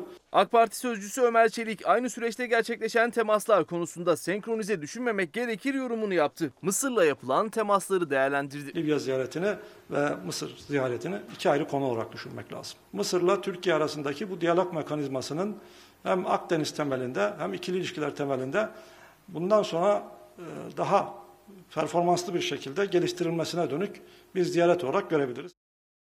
Ömer Çelik'in yaptığı açıklamalar. Şimdi Kadir isimli bir arkadaşım var. Bana üst üste 3 tane mesaj atmış. Bir tanesi de diyor ki abi sen korkmuyor musun diyor. Türkiye'nin içinde bulunduğu durumu anlatmış anlatmış. İşte şunun başına şu geldi, bunun başına bu geldi. Yo ben ha- hani görevimi yapıyorum. Hani görevini yapan insanların huzuru var bizde. Ha, ama tabii ülkenin içinde bulunduğu durumu bilmiyor muyum? Biliyorum. Özgürlüğümüz sonsuz mu? Değil. Kendimizi belli bir çerçevenin içinde ama halkımıza haberleri vermeye çalışıyoruz. Görevimiz bu. Yapabildiğimiz kadar, imkanlar el verdiği kadar. Sonsuz bir özgürlük yok. Ama ne diyordu? Korkmuyor musun diyor Kadir. Korkmuyorum diyemem. Hiç kimse korkmuyorum diyemez. Aradığımız şey o değil ki efendim. Ama görevimizi yapmak, kurallara uymak, anayasamızı bilmek, bilinçli yurttaşlar olmak. Görevimizi yerine getirmeye çalışıyoruz. Şimdi mesela bu emniyetin tartışılan genelgesi. Bu konuda aslında Osman Can Hoca'yı bir dinleyelim. Bu genelge bize ne diyordu? Devlet hukuk varsa vardır diyordu değil mi? Valla kızar mı bilmiyorum ama şöyle de bir şey olmuştu. Kızmaz herhalde. Sonra reklam arasında hani tam böyle korku vesaire konuşuyorduk. Osman Can aslında bir cümlesi var. Söylesem herhalde bir şey olmaz. Şimdi dedi ki, şimdi Osman Can önemli bir isim. Anayasa Mahkemesi raportörlüğü yapmış, hukuk bir profesör. AK Parti'ye de yakın bir isim, milletvekilliği de yaptı. Bir yerde şöyle bir şey söyledi biliyor musunuz? Yayına çıkıyor ya bize. Annesi de eşi de demiş ki her ikisi de ayrı ayrı aman İsmail Bey de selam söyle demiş. Bunu söylerken onlar da başkaları da aman hocam biraz dikkatli konuş da diyorlar. Bakın bu kadarını söylemiş olayım. Benzeri bir şey daha aklıma geldi ama şimdi siz haberi bir izleyin. O arada bir izin alayım. İsmini söyleyeyim size. Eğer egemenlik kayıtsız şartsız millete aitse millete ait olan bir egemenlik yetkisini kullanır ve kullanırken de bakın ben doğru bir şekilde yapıyorum. Sizin bana verdiğiniz emaneti doğru bir şekilde yerine getiriyorum. Açıklaması sorumluluğu altında. E bu sorumluluğun gereğinin yerine getirilip getirilmediğini nasıl tespit edeceğiz? Demokrasi olmanın olmazsa olmaz şartı kamuoyu denetimidir. Kamuoyu denetimi basın yoluyla olur. Kamuoyu denetimi e, televizyonlar yoluyla olabilir. Kamuoyu denetimi kolektif özgürlüklerin kullanımı yoluyla olabilir. Kamuoyu denetimi bir de artık dijital bir çağdayız. Ve bu dijital çağ içerisinde basın ayrı efendim işte kişilerin sadece e, görüntü alması bunu sosyal medya hesaplarında yayınlaması meselesini bu kadar birbirinden ayıramazsınız. Aynı şey toplumsal kamuoyu denetimidir ve bu olmazsa zaten hukuki denetim işlemez. Hukuki denetimin işleyebilmesi aynı zamanda kamuoyunun çalışabilmesine bağlıdır. Hukuki denetimi kafamızda çok fazla büyütmeyelim. Hepsi birbirinin parçası. Hepsi bir arada olduğunda ancak etkili olabilecek olan mekanizmalardan bahsediyoruz. O yüzden bu genelgeyi ben çok yanlış buluyorum. Görüntüyü çekiyorsanız bu bir terör suçudur. Yani orada filtresiz, sınırsız ve yani ölçüsüz bir şekilde bir genel yasaklama getirdiğiniz zaman oradan alınan cesaretli bir polis size görüntü çektiğiniz için terör suçlusu muamelesi dahi yapabilir. herkesin görevini yapması gerekiyor ya halkını, mesleğini, ülkesini çok sevdiği için. Bakın bana ulaştı. Böyle mesaj, mesaj, mesaj, mesaj atmıştı. Ben de buldum sonunda. Aradım. Hemşerimmiş Profesör Doktor Ahmet Türk. Böyle mesajlar atıyordu. Birkaç gün evvel ya da geçtiğimiz hafta da üniversiteyle ilgili bir mesaj attı. 9 Eylül Üniversitesi. İşte rektör, rektörün politikaları vesaire vesaire detaya girmeyeceğim. Sordum, aradım. Hocam dedim nedir? İşin aslı anlattı, anlattı. Tamam dedim ben bunu gündem yapabilirim dedim. Sizin isminizi söyleyebilir miyim dedim. Durdu. Durdu. Söylemeyin dedi. Sonra bir daha aradı söylemeyin dedi. Aradan bir hafta geçti. Söylemedim tabii. Bakın Profesör Ahmet Türk. Merhaba İsmail Bey. Her bulunduğum ortamda İsmail Bey hemşerim diye sizden övgüyle söz ediyorum. Hani bana dediniz ya ben sadece sabah programı sunuyorum. Hani benim işimi de abartmayın. Ben sadece sabah haberi yapıyorum burada dedim. Size o kadar güvenen ve bizim sesimizi dile getiriyor diye umut bağlayan var ki bu da beni mutlu ediyor. E çünkü hemşerim. Bana en son rektörümüzle ilgili konuda sizin adınızı anabilir miyim diye sordunuz. Benim cesaret etmem gerekirdi. Haber kaynağı o olayda bendim. Sonra dostlarıma bu durumu anlattım. Boş ver hocam. Senden onca öğrenci yararlanıyor. Kendini riske atmana gerek yok dediler. Ama emin olun ki sözler benim vicdanımı rahatlatmadı diyor. Ben cesur olmazsam başkalarından bekleyemem. Umarım anlarsanız en derin sevgilerimle diyor. Yani düşünün işte hani ülkenin içinde bulunduğu bir durum ama insanlar ülkesini çok seviyorsa, halkını çok seviyorsa ve mesleğine bağlıysa görev yapacak. Yani kurallara, anayasaya bak bakarak görevini yerine getirecek. Mersinli çiftçilerin haberiyle devam ediyoruz. Nereye gidiyor bunlar? Hayvanlara gidiyor. Büyük baş mı küçük baş mı? Ürünler satılmıyor. Ürünler hayvan yemi olarak buradan hayvan ahırlarına gidiyor. Tam geldiğimiz noktada şu an ürünlerimiz hasadı e, tonaj olarak arttığı dönemde e, tam kapanmayla beraber e, özellikle bu sent pazarlarının kapanması ne yazık ki e, malı dalında bırakacak duruma getirdi. Sent pazarları mutlaka açılmalı. Sent pazarında satış yapılmalı ki bu ürünlere talep gelsin. Tam kapanmada bu defa semt pazarlarının kapısına da kilit vuruldu. Hallerde ürününü satamayan çiftçi isyan etti. Satamadığı taptaze ürününü hayvanlara yem etmek zorunda kaldı. Nereye? İneklere. İneklere götürüyoruz. Mersin halindeyiz. Çiftçi ürününü halde satamıyor. Salatalık ineklere yem olarak gidiyor. İneklere yem olarak giden ürünler aslında dalından yeni koptu. Henüz dalında olan ürünleri emek verip yetiştiren Mersinli bir çiftçi hayatımız bu ürünlere bağlı diye konuştu. Ürüne ilaç kullanmayayım, gübre kullanmayayım, işçilik yapmayayım, e, gölge atmayayım deme gibi bir durumu yok. Çünkü hayatını buraya bağlamış. Ve ne yazık ki şu an hiçbir çiftçi bugün itibariyle masrafını çıkarmış değil. Çiftçinin masrafını çıkarmakta zorlanması son dönemde sık sık duyulan bir durum haline geldi. Son olarak tam kapanma kararları kapsamında semt pazarlarının da 17 gün süreyle kapatılması nedeniyle çiftçi borcunu ödeyecek parayı nasıl çıkaracağını düşünüyor. Yani bugün hepimizin çiftçi olarak ağırlıklı ödemelerimiz Haziran ve Temmuz aylarında.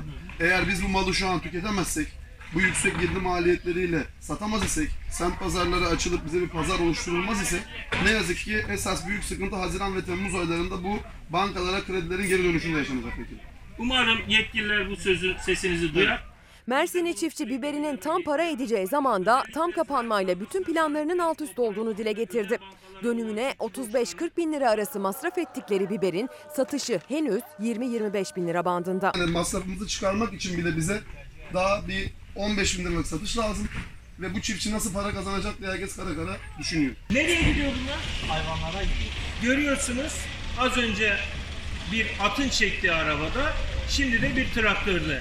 CHP Mersin Milletvekili Cengiz Gökçel bölgesindeki üreticinin nabzını serada ve halde tuttu. Pandemi kurallarına uyularak semt pazarlarının açılması çağrısında bulundu. Bu ürünlerin arz ve talebe göre fiyatı oluşuyor. Talep gelmediği için bu ürünler satılmıyor. İneklere yem olarak gidiyor. Derhal semt pazarlarını açın. Tarım ülkesi Türkiye'de biraz sonra bu konuda çalışan bir önemli isim Demokrasi Meydanı'na katılacak efendim. Bugün tam kapanma kararının ardından gelen 5. gün. Her sabah olduğu gibi Fox'un çok deneyimli kameramanları ve muhabirleri ki bugün de Merve Görgün ve Kazım Gökçe Mahmut Bey gişelerinde her sabah bizlere İstanbul'un durumunu ve Türkiye'nin manzarasını anlatmaya, yansıtmaya çalışıyorlar. Merve Görgün'e ve Kazım Gökçe'ye bir günaydın diyelim. Merve günaydın. Nasıl gidiyor şu anda? Neler gördün? Günaydın İsmail Küçükkaya. Bugün ka- tam kapanmanın 5. günü. Biz aslında yola çıktığımızda bugün salı günü, pazartesi gününe nazaran daha az trafik olur diye bekliyorduk ama manzara işte gördüğünüz gibi. Şu anda Mahmut Bey gişelerdeyiz. Biz Kadıköy'den buraya geldik ve Kadıköy'den Mahmut Bey gişelere gelmemiz bir saat sürdü.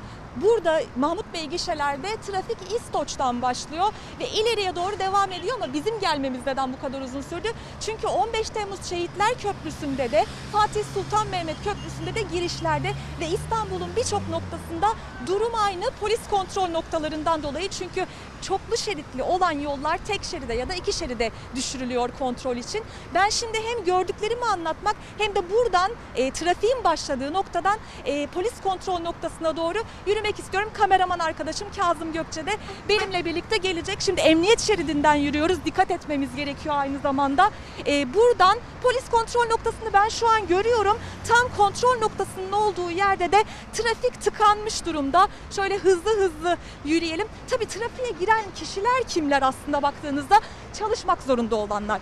Ekonomi yavaşlamasın diye e, insanlar çalışmak zorundalar ve 42-43 meslek grubu e, bu sokağa çıkma kısıtlamasından muaf. Tam kapanmada aslında benim size bu yolları boş olarak göstermem, sokakları boş olarak göstermem anlatmam gerekiyordu ama biz de işte bu yayını zaten e, olağan dışı bir durum olduğu için yapıyoruz. Yani İstanbul'da aslında bu olmaması gereken trafiğin olması üzerine yapıyoruz. Polis kontrol noktalarında insanlara polis ne soruyor? Yola bir kere aracıyla çıkan herkese e, muafiyet belgesi soruyor. Muafiyet belgesi Cuma gününden 7, e, 7 Mayıs Cuma gününden itibaren geçerli. Çünkü E-Devlet'te bir e, sorun yaşanmıştı. Yoğunluktan dolayı çökmüştü. Herkes ulaşamamıştı o belgeye. Şimdi e, 7 Mayıs Cuma gününden itibaren o belge geçerli olacak. Bugün ne soruyor peki polis? Kontrol noktalarında e, işveren imzalı çalışma belgesi soruyor. Vergi levhası gösteriyor insanlar. E, sigorta dökümünü gösteriyor ve kimliğini gösteriyor. Yani bir şekilde bu trafikte neden bu trafikte olduklarını anlatmaya, ispat etmeye çalışıyorlar. Şimdi bir polis kontrol noktasını ben hala göremiyorum. O EDS şu an gördüğüm. E, kameraman arkadaşım Kazım Gökçe ile birlikte şu yol ayrımından dikkatlice biz bir geçelim kendi canımızı da trafiği de tehlikeye atmadan.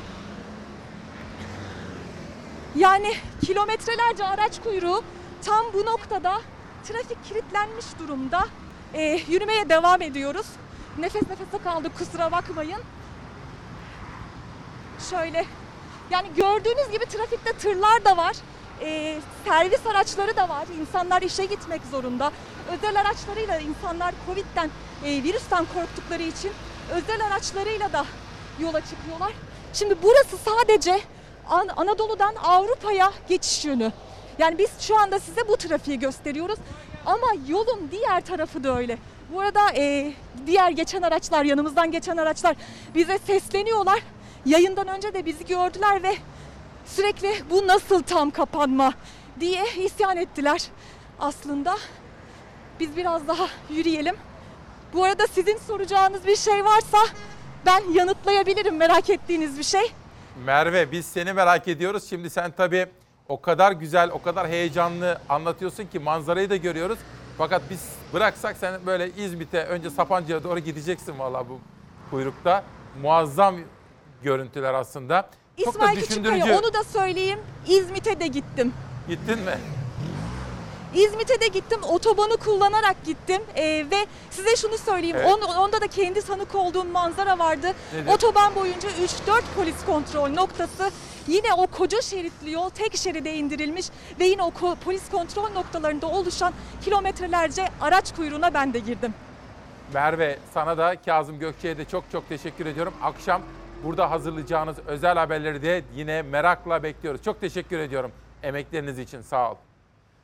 Şimdi soru soruyoruz ya efendim. Bakın geçen hafta ilk gün Emre Üskübarlas Beşiktaş'taydı. Şoka girdik.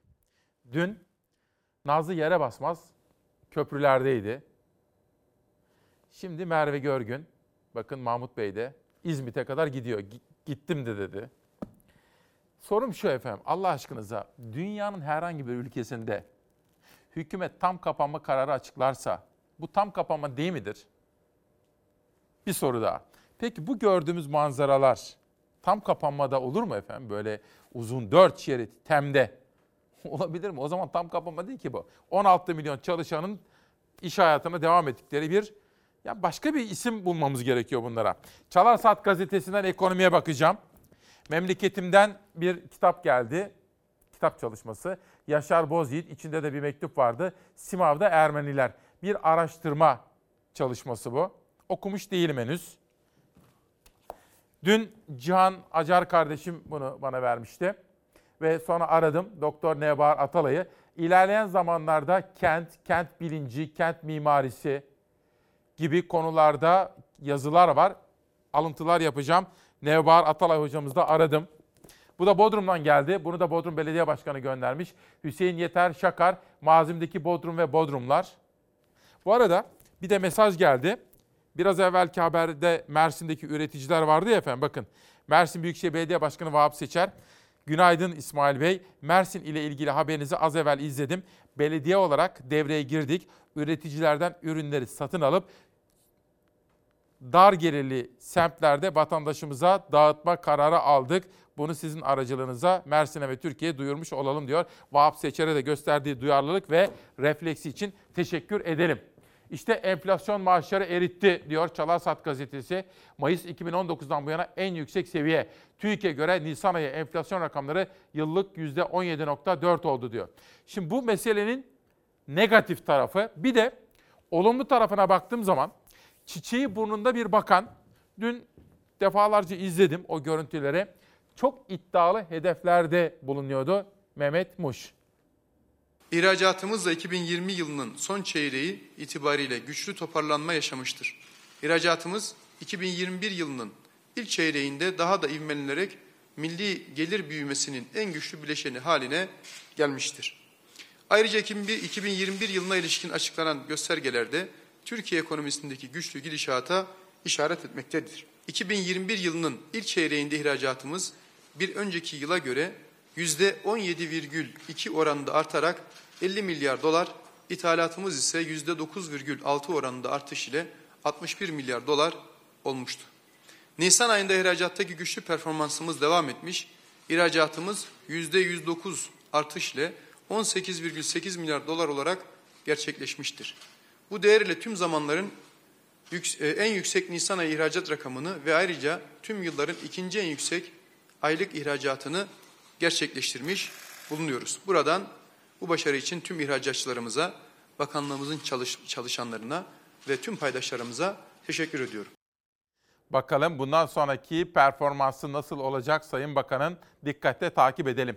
Dünyanın manşetlerine baktığım zaman Almanya kısıtlamaları kaldırmaya başladı. Kime? İki doz Covid-19 aşısını olanlara ilişkin kısıtlamaları kaldırıyor efendim. Yani diyor ki iki doz aşısını olanlar evde kapalı kalmayacak, seyahatte edebilecekler diyor. İşte dünyanın geldiği nokta Almanya'dan bir fotoğraf.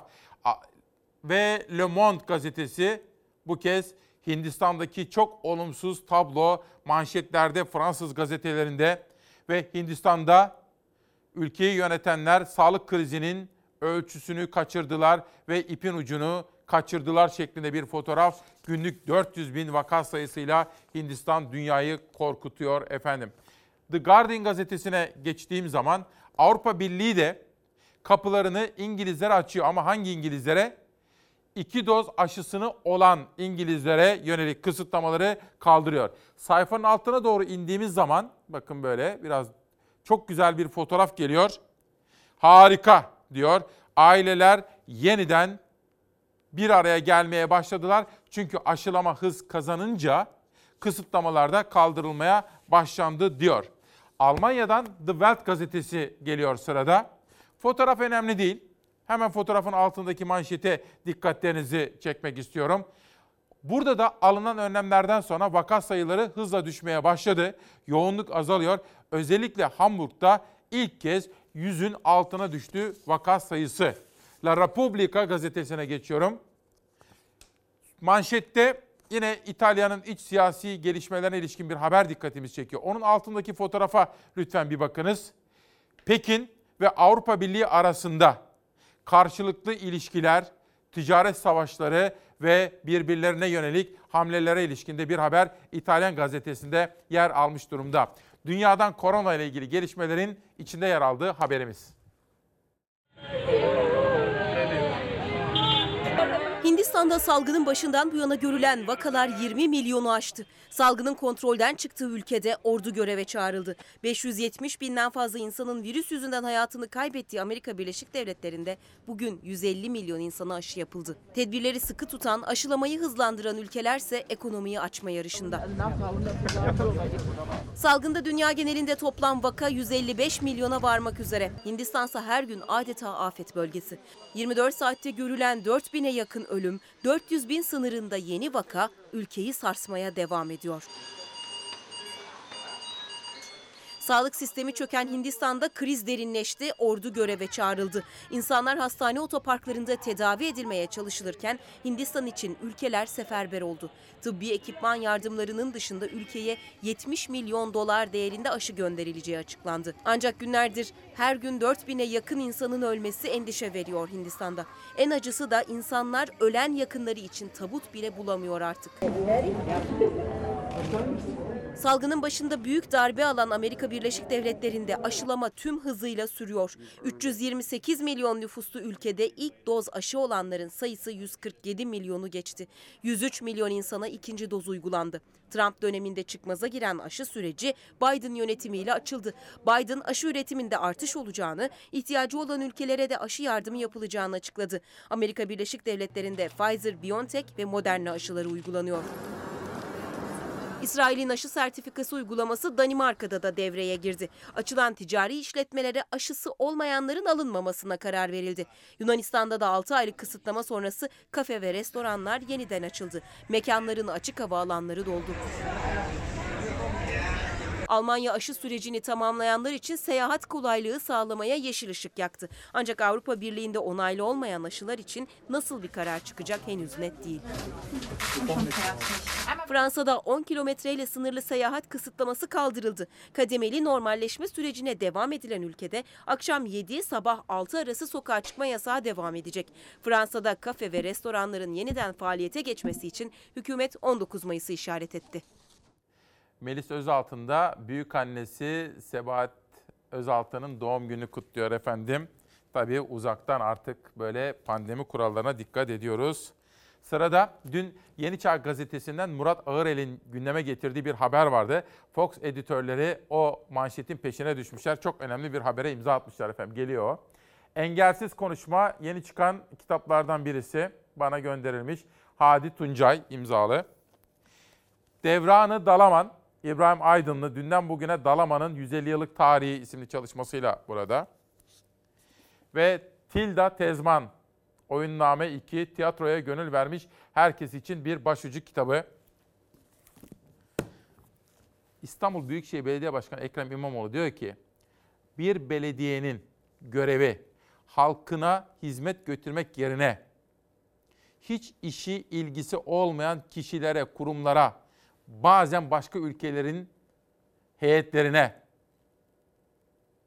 bedava şoförlü, benzinli araç tahsis etmek olabilir mi diye soruyor İmamoğlu. Siyasi partiye niçin verilir 70-80 araba? Şoförü veriliyor. Niçin verilir? Yakıtı veriliyor. Her şeyiyle yani kullanım biçimi sorgulanmalıdır. İsraf haramdır. Ne yazık ki o dönemde e, harama imza atılmıştır. İşte o araçlar nereye gitti? Raporunu tamamladı İBB. Cumhurbaşkanlığına 480, AK Parti Genel Merkezi'ne 8, İl Başkanlığına 62 aracın yanı sıra Okçular Vakfı ve TÜGVA gibi iktidara yakın vakıf ve spor kulüplerine de araç tahsis edildiği ortaya çıktı. Uzayan listede Irak Devlet Başkanı'na da 6 araç verildiği görülüyor. Yakıtı ve şoförleriyle. Toplam 827 aracın giderleri ve şoför maaşları ise İstanbul'un kasasından. Yeni Çağ yazarı Murat Arel'in haberini İstanbul Büyükşehir Belediye Başkanı İmamoğlu doğruladı. Ne yazık ki doğru. Kamu kaynağı yine kamu yararına kullanılmalıdır. Bir şahsın yaşam koşullarını iyileştirme adına kullanılmamalıdır. Ne personelle ne araçlarla uğraştık. Tüm belediye başkanlarımızdan da doğrusu aynı hassasiyeti bekliyoruz. Erdoğan bu sözlerle seslenmişti İmamoğlu'na. Siyasi olarak- 31 Mart'tan 23 Haziran'a başkanlığı iptal edilip ikinci kez seçimi kazanana kadar geçen sürede israf kayıtları çok tartışıldı. Ekrem İmamoğlu israfı gördük dediği araçları da Yeni Kapı Meydanı'na ancak aylar sonra kısmen dizebildi. Araçları eski yönetim kiralamıştı ama araçlar belediyede değildi. Hangi adreslere gittiğinin ortaya çıkması da uzun sürdü. OGS, HGS kayıtları çok önemliydi. Özellikle bunun üzerinde durduğunuzu söylemiştiniz. O kayıtlar istenecekti. Onun neticesi ne oldu? İşte o söylediğim ara dönemde e, tümden e, yok edildi ve biz o verilere ulaşamadık, erişemedik. Kaldı ki bu işin soruşturmasını, incelemesini yapmak için e, valiliğe neredeyse bir yıl önce yaptığımız bir başvuru var. Başvurumuz da valilik tarafından reddedildi. 827 aracın adresi ortaya çıkabildi. İstanbul Büyükşehir Belediyesi'nin ortaya koyduğu araştırmaya göre iki seçim arasında eski yönetimin iade ettiği araçların giderleri de belli oldu. Araç kirası, personel gideri, akaryakıt masrafı, köprü ve otoyol geçiş ücretlerinin toplam İBB'ye yani İstanbulluya maliyeti 29.4 milyon lira. Ona buna para yağdıran iştiraklerimiz artık İstanbulluya yardım ediyor. Mevzuata aykırı şekilde 87 araçta bazı spor kulüplerine, genel başkan yardımcılarına ve vakıflara tahsis edildi. 87 aracın İstanbul'a maliyeti de 3 milyon 700 bin lira. Soruşturmanın üstüne gideceğiz. Mutlaka kamu zararının tahsil edilmesiyle ilgili de gereken işlemi yapacağız. Bugün Cumhuriyet'te Barış Pehlivan'ın da bir yazısı var. Göstermek durumundayım. Böyle yaparız ya bazen. Hani böyle. Ya insan inanmak istemiyor ama İmamoğlu'nun suçlanan elleri. Ekrem İmamoğlu'na ellerini böyle arkasına bağlayıp da türbede dolaştığı için bir soruşturma açıldığı iddiası var. Henüz Barış Pehlivan'ın yazısından aktarmış olayım herhangi bir yorum yapmadan araştıracağıma da söz vereyim. Bugün yaz, yayından sonra hem Barış'ı arayacağım, İmamoğlu'nu arayacağım, herkesle de konuşacağım. Ne işin aslını aslarını öğreneceğim efendim. Bugün haber masasında Çalar Saat'te Ezgi Gözeger, Beyza Gözeyik, Beyza yoktu bugün. Beyza'nın yerine de Öznur vardı. Öznur Seyhan geldi sağ olsun. Öznur Turaloğlu Seyhan. Ve Zafer Söken vardı. Editörüm Zeray Kanacı. Haber masasında 3 arkadaşım haber yaptılar. Nihal Kemaloğlu bana dışarıdan destek verdi sağ olsun. Yönetmen şu anda İrfan.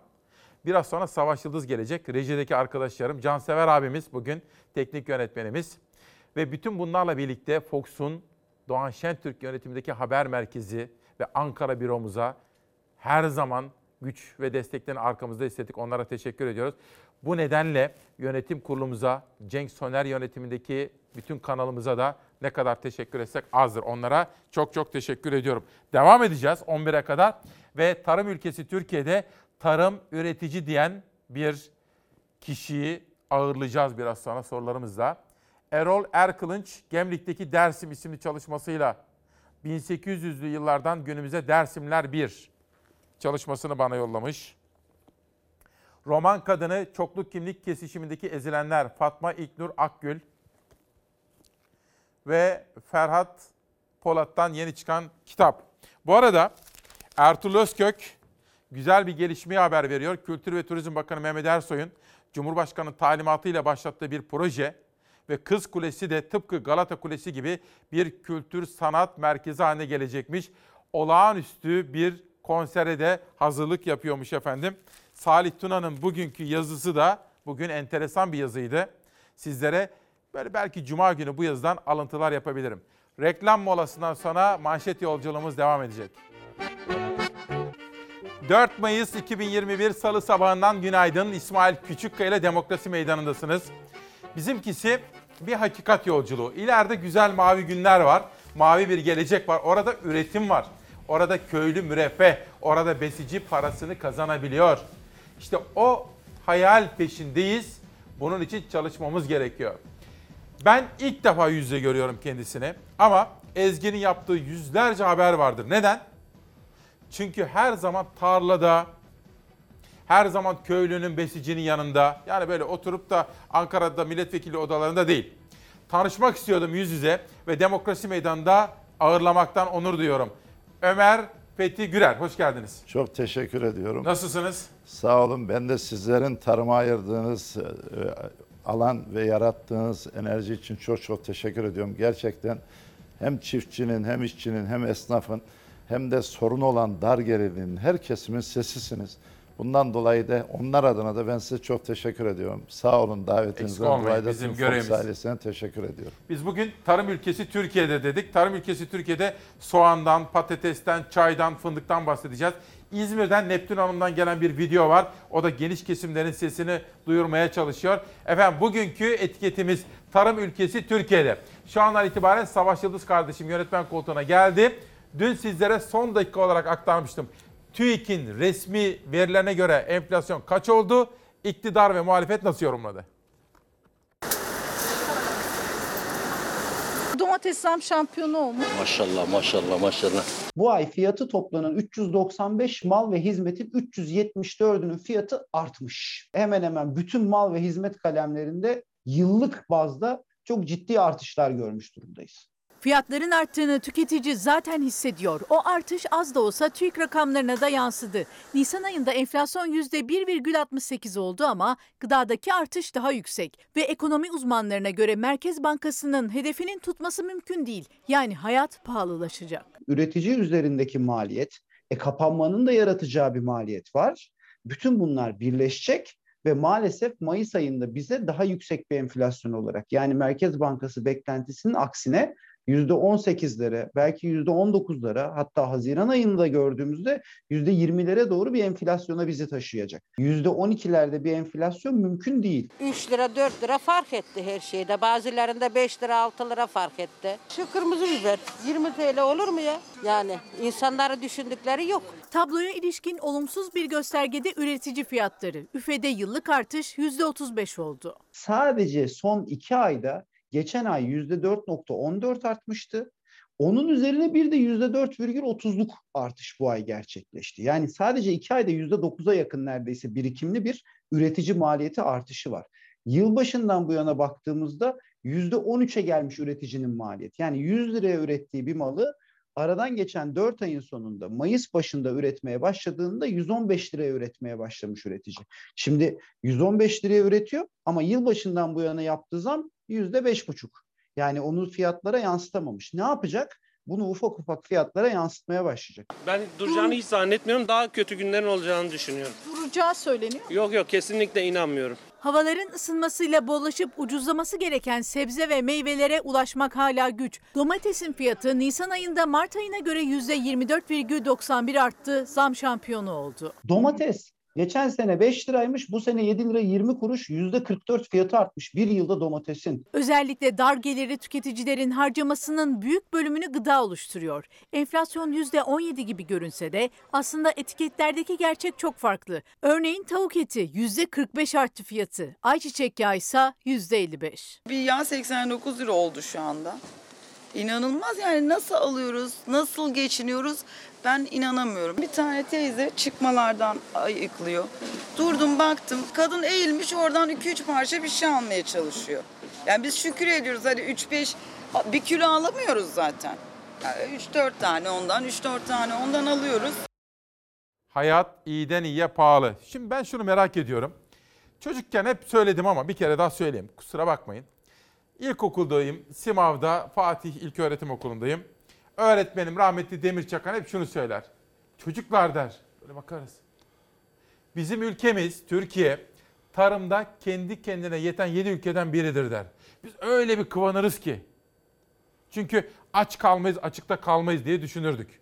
Evet. Şimdi size sormak istiyorum. Bu ülkeyi kuran irade Gazi Mustafa Kemal Atatürk. Evet. Tarıma önem vermiş, köylüye önem vermiş. İşte İzmir İktisat Kongresi'nin raporları orada duruyor, nutukta duruyor. Bunun dışında köylü milletin efendisidir demiş. Ne oldu da biz bugün bu duruma geldik? Şöyle bir 3 dakikada bir özetler misiniz? İsmail Bey, Cumhuriyet'in ilk yıllarında Mustafa Kemal Atatürk'ün tarıma verdiği önemle birlikte 1927'de ilk tarım sayımı yapılıyor. 1927'de yapılan tar- tarım sayımının dışında çiftçilerle Türkiye tarımına nasıl yön verilebilir bu değerlendiriliyor ve Osmanlı'dan kalan ürününün %10'unun aşar vergisi ol- olarak alındığı sistem ortadan öncelikle bir kaldırılıyor. Arkasından çiftçiye kredi desteği sağlanıyor. Tarımda makinelaşmanın önü açılıyor. Kooperatifleşmeye geçiliyor. Her ilde hemen hemen fidanlıklar kuruluyor. Tohumda, gübrede, ilaçta, yemde çiftçi destekleniyor. Bu süreçte 6.6 mil- milyon e, hektar tarım arazimiz var 1928'de. 1950 yılına geldiğimizde yapılan çalışmalar semeresini veriyor. 25 milyon hektar tarım arazimiz oluyor. Daha sonra 1980'de 28 milyon hektar tarım arazimiz var. Ama orada 24 Ocak kararlarıyla Türkiye makas değiştiriyor. Sanayi ve turizme yönelerek tarım ikinci plana atılıyor ve ekonominin sorunları sanki tarımdan kaynaklanıyor gibi bir yaklaşımla olaylara bakılıyor. Kitlere özelleştiriliyor.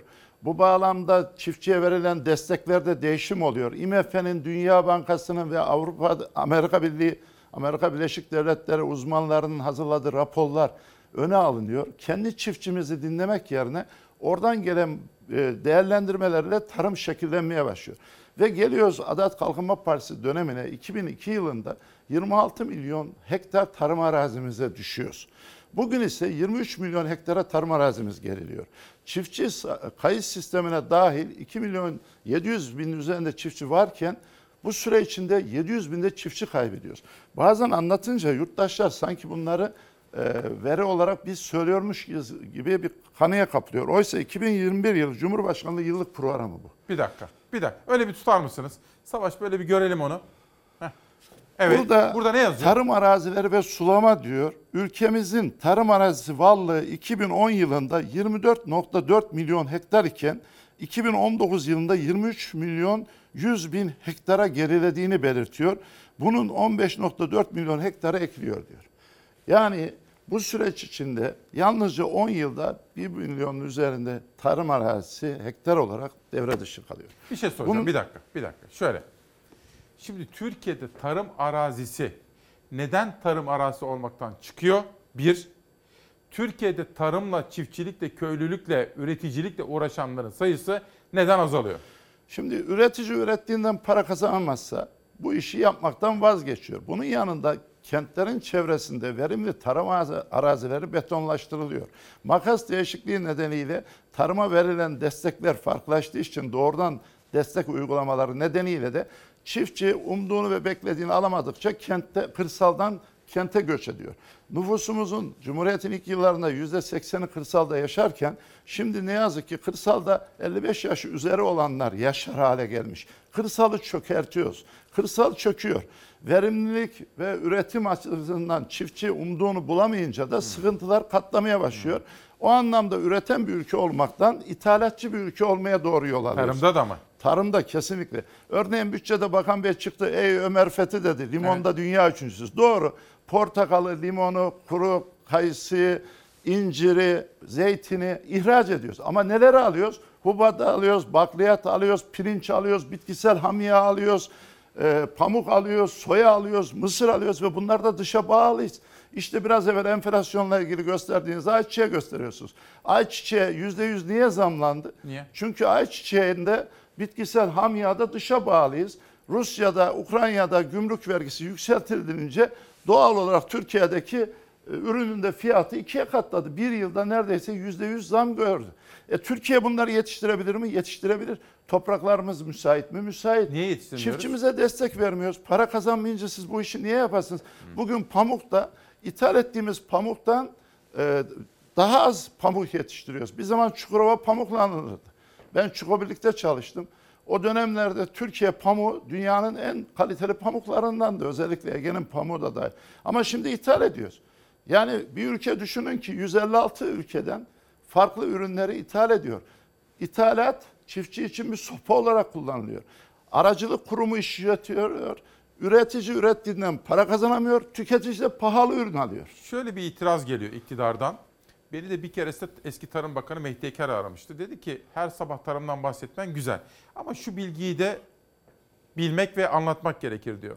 Biz diyor tarım ürünü ithal ediyorsak yurt dışından onları yeniden işleyip ihraç da ediyoruz diyor. Doğru mu? Şimdi şöyle doğru. Türkiye 20 milyon yaklaşık e, ton her yıl buğday üretir. Bu yıl kuraklık nedeniyle çünkü Güneydoğu'da büyük bir kuraklık var. O nedenle 1 milyon ton e, Toprak Mahsulleri Ofisi Genel Müdürü daha az üretim olacağını söyledi. Ama bunu Faik Toy var çiftçi arkadaşımız onunla konuştum. O 2 milyon tonun üzerinde bu yıl kuraklık nedeniyle buğday düşeceği söylüyor. Ama 10 milyon ton da ortalama yurt dışından buğday getiriyoruz. Bunu işip yurt dışına satıyoruz. Makarna falan yapıyoruz değil mi? Buradaki olay şu. Türkiye kendi çiftçisinden geçen yıl buğdayı taban fiyat olarak ekmeklik 1650 liradan aldı. Makarnalık buğdayı 1800 liradan aldı. Sonra ne yaptı? Ağustos ayında gitti. Yurt dışından 1800 liradan ekmeklik buğday ithal etti. 2450 liradan makarnalık buğday ithal etti. Yani bizim çiftçimize vermediğimizi yabancı çiftçiye veriyoruz. Diyorlar ki ihracat rakamımız ithalat rakamımızı geçti. Peki gümrük vergisini buğdayda yüzde 45 iken sıfırlıyorsunuz. Ayrıca Toprak Mahsulleri Ofisi yurt dışından getirdiği buğdayı 2450 liradan getirip 1950 liradan satarak kurumsal bir zarara uğruyor. Onu katmıyorsunuz. Sıfırladığınız gümrük vergisini katmıyorsunuz. O zaman ihracatınız yüksek gibi Bakın görünüyor. bugün İlk Ses gazetesi İzmir'de buğday üretimi SOS veriyor. Alarm. Nurettin Baki'nin haberi. Ziraat mühendisi ve hububat üreticisi Necati Polat, Nisan ayında istenilen yağışların gelmemesi nedeniyle buğday üretiminin alarm verdiğini söyledi. Ki bu ay bu, buğday için önemli. Evet. Fiyat bu ayda taban fiyat Taban e, belli olacak. açıklanacak. Heh. Hasat öncesi Toprak Mahsulleri Ofisi Genel Müdürü bu hafta içinde veyahut da bayram sonrası bunun açıklanacağını söyledi. Orada da şunu belirtmek lazım. Desteklerin dışında bir dönümün maliyeti 690 lirayı buldu. 3,5 dönümden bir ton buğday elde edilir. Bu durumda buğday taban fiyatı eğer ekmeklikte 2500 lira gibi bir fiyat olmazsa bizim çiftçimiz gene kazanamayacak. Şu anda Rusya'da 270 dolar civarında buğday. Fransa'da 300 dolar civarında. Çünkü niye? Pandemi döneminde her ülke kendi kendine yetebilmenin yolunu arıyor. Tabii, tabii. Bir de bunun deniz nakliyesi var, kara nakliyesi var. Türkiye'ye geldiği zaman ekmeklik buğday 2500 lira civarında bir fiyat da ithal edilmiş olacak. E biz bunu kendi çiftçimize verelim. Hani Sayın Bakan doğru söylüyor ithalat yapıyoruz, tekrar ihracat yapıyoruz diyor ama Sayın Bakan'a biliyorsunuz Fransa tarım konusunda yaptığı çalışmalar için madalya verdi. Türk çiftçisi madalya vermedi. Çünkü Türkiye'ye yönelik değil bunlar. Bize dayatıyorlar. Diyorlar ki biz üretelim. Siz tüketin. Sonra bizden ürün alın. E bizim tütünümüzü biz tütünü yasakladık. 400 bine yakın çiftçimiz vardı. E, Yuvarlandı 90 bin lira. Şimdi 90 bin ton geçen yıl tütün ithal ediyoruz. E biz sigaraya karşıyız. İçmeyelim. Ama sigara tüketiliyorsa niye tekel fabrikalarımızı yok ettik? Cumhuriyet'in ilk yıllarında biliyorsunuz bununla ilgili tütünle ilgili yasaklamalar kaldırılmış. Türkiye bu anlamda kendi ürününü kendi üretir İşte olmuştu. Soner Yalçın'ın bu kitabı değil, bundan bir önceki kitabı gıda ile ilgiliydi. Emperyalist sistem bunu yapıyor dedi. Hem tohum projeleri hem de işte böyle sen üretme canım ben sana veririm diyor. Sen ithal et diyor. Ucuz Tabii, önce. Fakat sonra sen ona bağımlı oluyorsun. Bir de GDO'lu ürünü devreye soktular biliyorsunuz. Genetiği değiştirmiş ürün. Tabii dünyanın beslenmeyle ilgili sorunlarını önceden görüp iyi niyetle başladılar. Sonra da o insan sağlığı açısından yarattığı sorunlar ortaya çıktı. Şeker pancar, stratejik bir alan. Aslında tarımın bütünü bir stratejik alan ve bunun siyaseti olmaz. Türkiye değiştirdiği makassa sanayi ve turizmi öne alıp tarımı geriletirken geldiği noktada kelimenin tam anlamıyla duvara tosladı. Sizden bir tweet rica edeceğim. Bakın tarım ülkesi Türkiye'de dedik. Şu anda Türkiye'de en çok konuşulan konu bu. Tarım ülkesi Türkiye'de deyin cümleyi tamamlayın Sayın Milletvekili. Çiftçisine, üretenine ne yazık ki yeterli değer verilmeyen bir ülke. Tarım ülkesi Türkiye'de üreticisine, çiftçisine yeterli, Yeterli değer değer, verilmiyor. verilmiyor. Peki. Bir de Savaşçı Yıldız'dan rica edelim. Enflasyon da dün açıklanmıştı. Tabii maaşlar enflasyondaki bu artışla birlikte uçtu gitti. Parayı göstereceğim cebimdeki. 6, 6,5, 7 liraya yakın. Yüksek enflasyon karşısında devlet memurlarıyla memur emeklilerinin maaşları da dayanamadı. Zam bitti, maaşlar eksiye düştü. Alışveriş yaptığımızda her zaman bir 50 kuruş 25 kuruş falan böyle hepsi otomatikman sanki böyle haftada bir diyorlar ama bence 3 günde bir de değişebiliyor. TÜİK enflasyon rakamlarını açıkladı. Mart'ta yıllık %16.19 olan tüketici enflasyonu Nisan'da %17.14 seviyesine yükseldi. Bir önceki aya göre %1.68, bir önceki yılın Aralık ayına göre %5.45, bir önceki yılın aynı ayına göre %17.14 %4 artış var. Yılbaşından bu yana geçen ilk 4 ayda enflasyon %5.45'e çıktı. Yani enflasyon her evi, her sofrayı vurdu. Memur ve memur emeklilerinin maaşları da eksiye düştü. Mercimek 7,5, birine gidiyorsun 12,5, birine gidiyorsun 15. Sözcü gazetesi yaptı hesabı. En düşük memurun maaşı Ocak ayında enflasyon farkıyla %3 zam dahil 4098 liraya çıkmıştı. Ancak Nisan sonu itibariyle maaşının gerçek alım gücü 3886 liraya geriledi. Yani memur 4 ayda maaşından 203 lira kaybetti. Memur emeklisinin 2920 liralık zamlı yeni yıl aylığı da artık 2769 lira. 3 lira 4 lira fark etti her şeyde. Bazılarında 5 lira 6 lira fark etti. Sadece memur emeklileri değil, işçi emeklisinin maaşı da enflasyon karşısında eriyor. En düşük işçi emeklisinin yılbaşında 1500 lira olan aylığının alım gücü Nisan sonunda 54 lira eriyerek 1422 liraya geriledi. 3 ayda en düşük esnaf emeklisinin aylığından 84 lira, çiftçi emeklisinin aylığından da 79 lira yok oldu. Şimdi patatese geçeceğim ama insanın içi sızlıyor ya. Şimdi biz bir zamanlar yine çocukluğumdan mercimek böyle ne kadar güzeldi böyle et kadar protein var içinde derdik ve severdik de annelerimiz çeşit çeşit. Hatta mercimek köfteleri yapılırdı, kampanyalar yapılırdı. Hatta biz Kanada'ya ne yaptık mercimekte? Kanada'ya tohumunu biz verdik. Şimdi Kanada'dan ithal ediyoruz. Ürettiğimizden fazla ithalatımız var. Bunun acı bir yönünü daha söyleyeyim. Türkiye mercimek de ihraç ediyor. Ama Türkiye'nin mercimeği kaliteli olduğu için onu gönderiyoruz. Kanada'nın daha düşük kaliteli mercimeğini alıyoruz ve şu an ürettiğimizden fazlasını ithal ediyoruz. Yani bu çok düşündürücü. Tarımda planlama yok, öngörü yok, üreticiye doğru dürüst destek yok. Örneğin Tarım Kredi Kooperatifinin borçlarını yapılandırıyoruz dediler. %5 olan faizi 12'ye, %11 olan faizi 18'e çıkardılar. Çiftçi borçlu.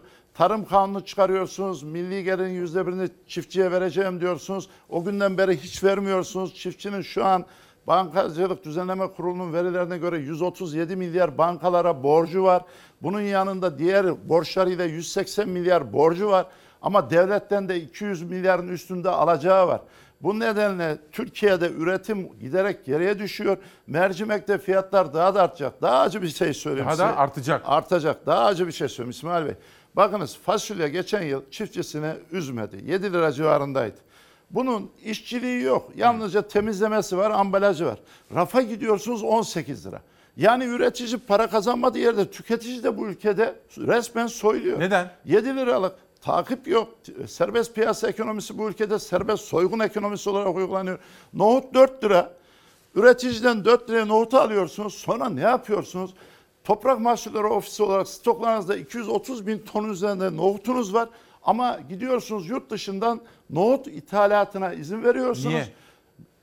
Özel nohutmuş bu. Oysa şu var, tohumu biz zaten yurt dışından getiriyoruz. O özel nohutun tohumunu getir, Türk çiftçisi üretsin. İlaçta, gübrede, tohumda, mazotta, yer altında çıkarılan suyun, elektriğinde çiftçi girdileri, maliyetler o kadar arttı ki çiftçi parasını ödemiyor. Yani yer altından su çıkararak e, bizim çiftçimiz sulama yapmak durumda. Ama önemlisi de Türkiye hala toplulaştırmayı çözemedi. Sulama suyu sorununu çözemedi. Sulu tarıma geçemeyince verim düşüyor.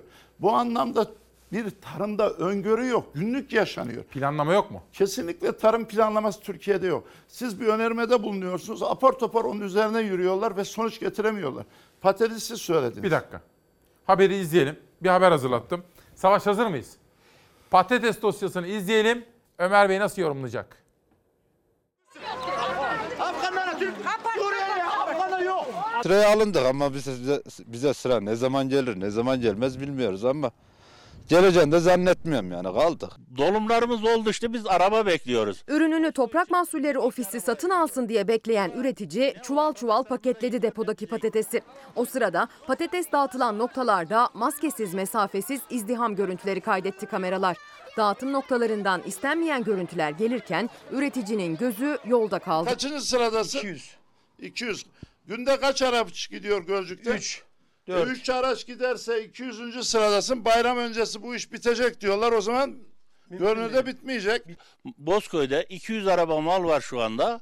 200 araba mal, ikişer araba gelmiş olsa 50 gün. 50 gün bu patatesin dayanacağı mümkün değil. Çimlendi çimlenecek derken depoda tonlarca patatesin kullanılamaz hale geldiğinin görüntüsü kaydedildi. Kayseri'nin Koca Sinan ilçesinde ise tüketicinin ücretsiz dağıtılan patatese ne kadar ihtiyacı olduğu gözler önüne serildi. Kapat kapat. Abla sen almadın mı? Niğdeli üreticilerse ellerindeki ürünleri paketledi. Toprak Mahsulleri Ofisi'nin görevlendirdiği yetkililerin gelmesini bekliyorlar. Bu sene az 80 ton falan elde ettim ama zarar. Hiç satmadım da. 15 ton e, hayvanlara gönderdim. 15 kuruştan gönderdik. TMO alınca bu sefer bir umut dedik. Buradan belki biraz para kazanırız hesabıyla işçi bulduk. Şimdi çuvallara koyduruyoruz. 15 kuruşa biz alıcı bulamadık. 15 kuruşa alıcı bulan şanslı saydı kendini. Sürecin en başında kilosunu yaklaşık 1 liraya mal edip tüccar 60 kuruş verdiği için depolamışlardı. Aylarca depoda bekledi patates ama teklif edilen fiyat düştükçe düştü. Toprak Mahsulleri Ofisleri Cumhurbaşkanı Erdoğan talimatıyla alım yapmaya başlayınca umutlandılar. İsimlerini yazdırıp patateslerini istenilen şekilde paketlediler. Paketlemek için de masraf ettiler. Bunu kiloda 180 kuruş bize maliyeti var. Çuvalıydı, işçiliğiydi. Yani bu da ne yapıyor? 25 tonda nereden baksa 4200 lira falan masrafı var bize. bu. Şimdi sen bunu tarlada bir işçiye toplattırdın. Evet. Bir işçilik parası verdin. Verdik. Getirdin depoda 8 aydır bekletiyorsun. Şimdi ikinci bir işçilik daha veriyorsun. Eğer bu patatesler yani 10-15 gün içinde çıkmazsa üçüncü bir işçilik daha verebiliriz. Çiftçi hali hazırda bir miktar patatesi çöpe attı bile. Depoları boşaltmak da ayrı bir maliyet kalemi olarak çiftçinin cebinden çıkıyor. Kalanlarınsa bir an önce ömrü tamamlanmadan satın alınmasını istiyorlar. Şu anda Gölcük'te 200 kişi vatandaşta patates var. Bugün Gölcük'e 200 tır gelmesi lazım ki patatesler bitsin. Eğer ki bitmezse bunu 15-20 gün daha uzatırlarsa patatesin hali bu. Çürümeye meyil verir. Görüldüğü gibi burada tonlarca patates ne yazık ki artık değer bulmayacak. Bu patates çiftçisinin de mağduriyeti giderilmeli. Doluda, selde, afette nasıl yardımcı oluyorsa Cumhurbaşkanlığı bu çiftçiye de destek olmalı. CHP Niğde Milletvekili Ömer Fethi Gürer, patatesi çimlenen üreticinin desteklenmesi çağrısında bulunuyor yönetenlere. Çiftçinin gözü ise yolda. Bekliyoruz Arap. Araba bekliyoruz. Bak dört araba hazır, üç araba hazır mal var. Ama araç gelmiyor. Tır gelmiyor.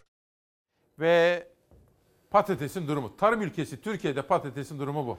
Öncelikle İsmail Bey girişte söylemeyi unuttum. O kadar çok mesaj aldım ki, o kadar çok izleniyorsunuz ki. Her konu, her tarafın sorunları. Yani Rize'deki çayından Akdeniz'deki e, şu anda hal ve Narenciye.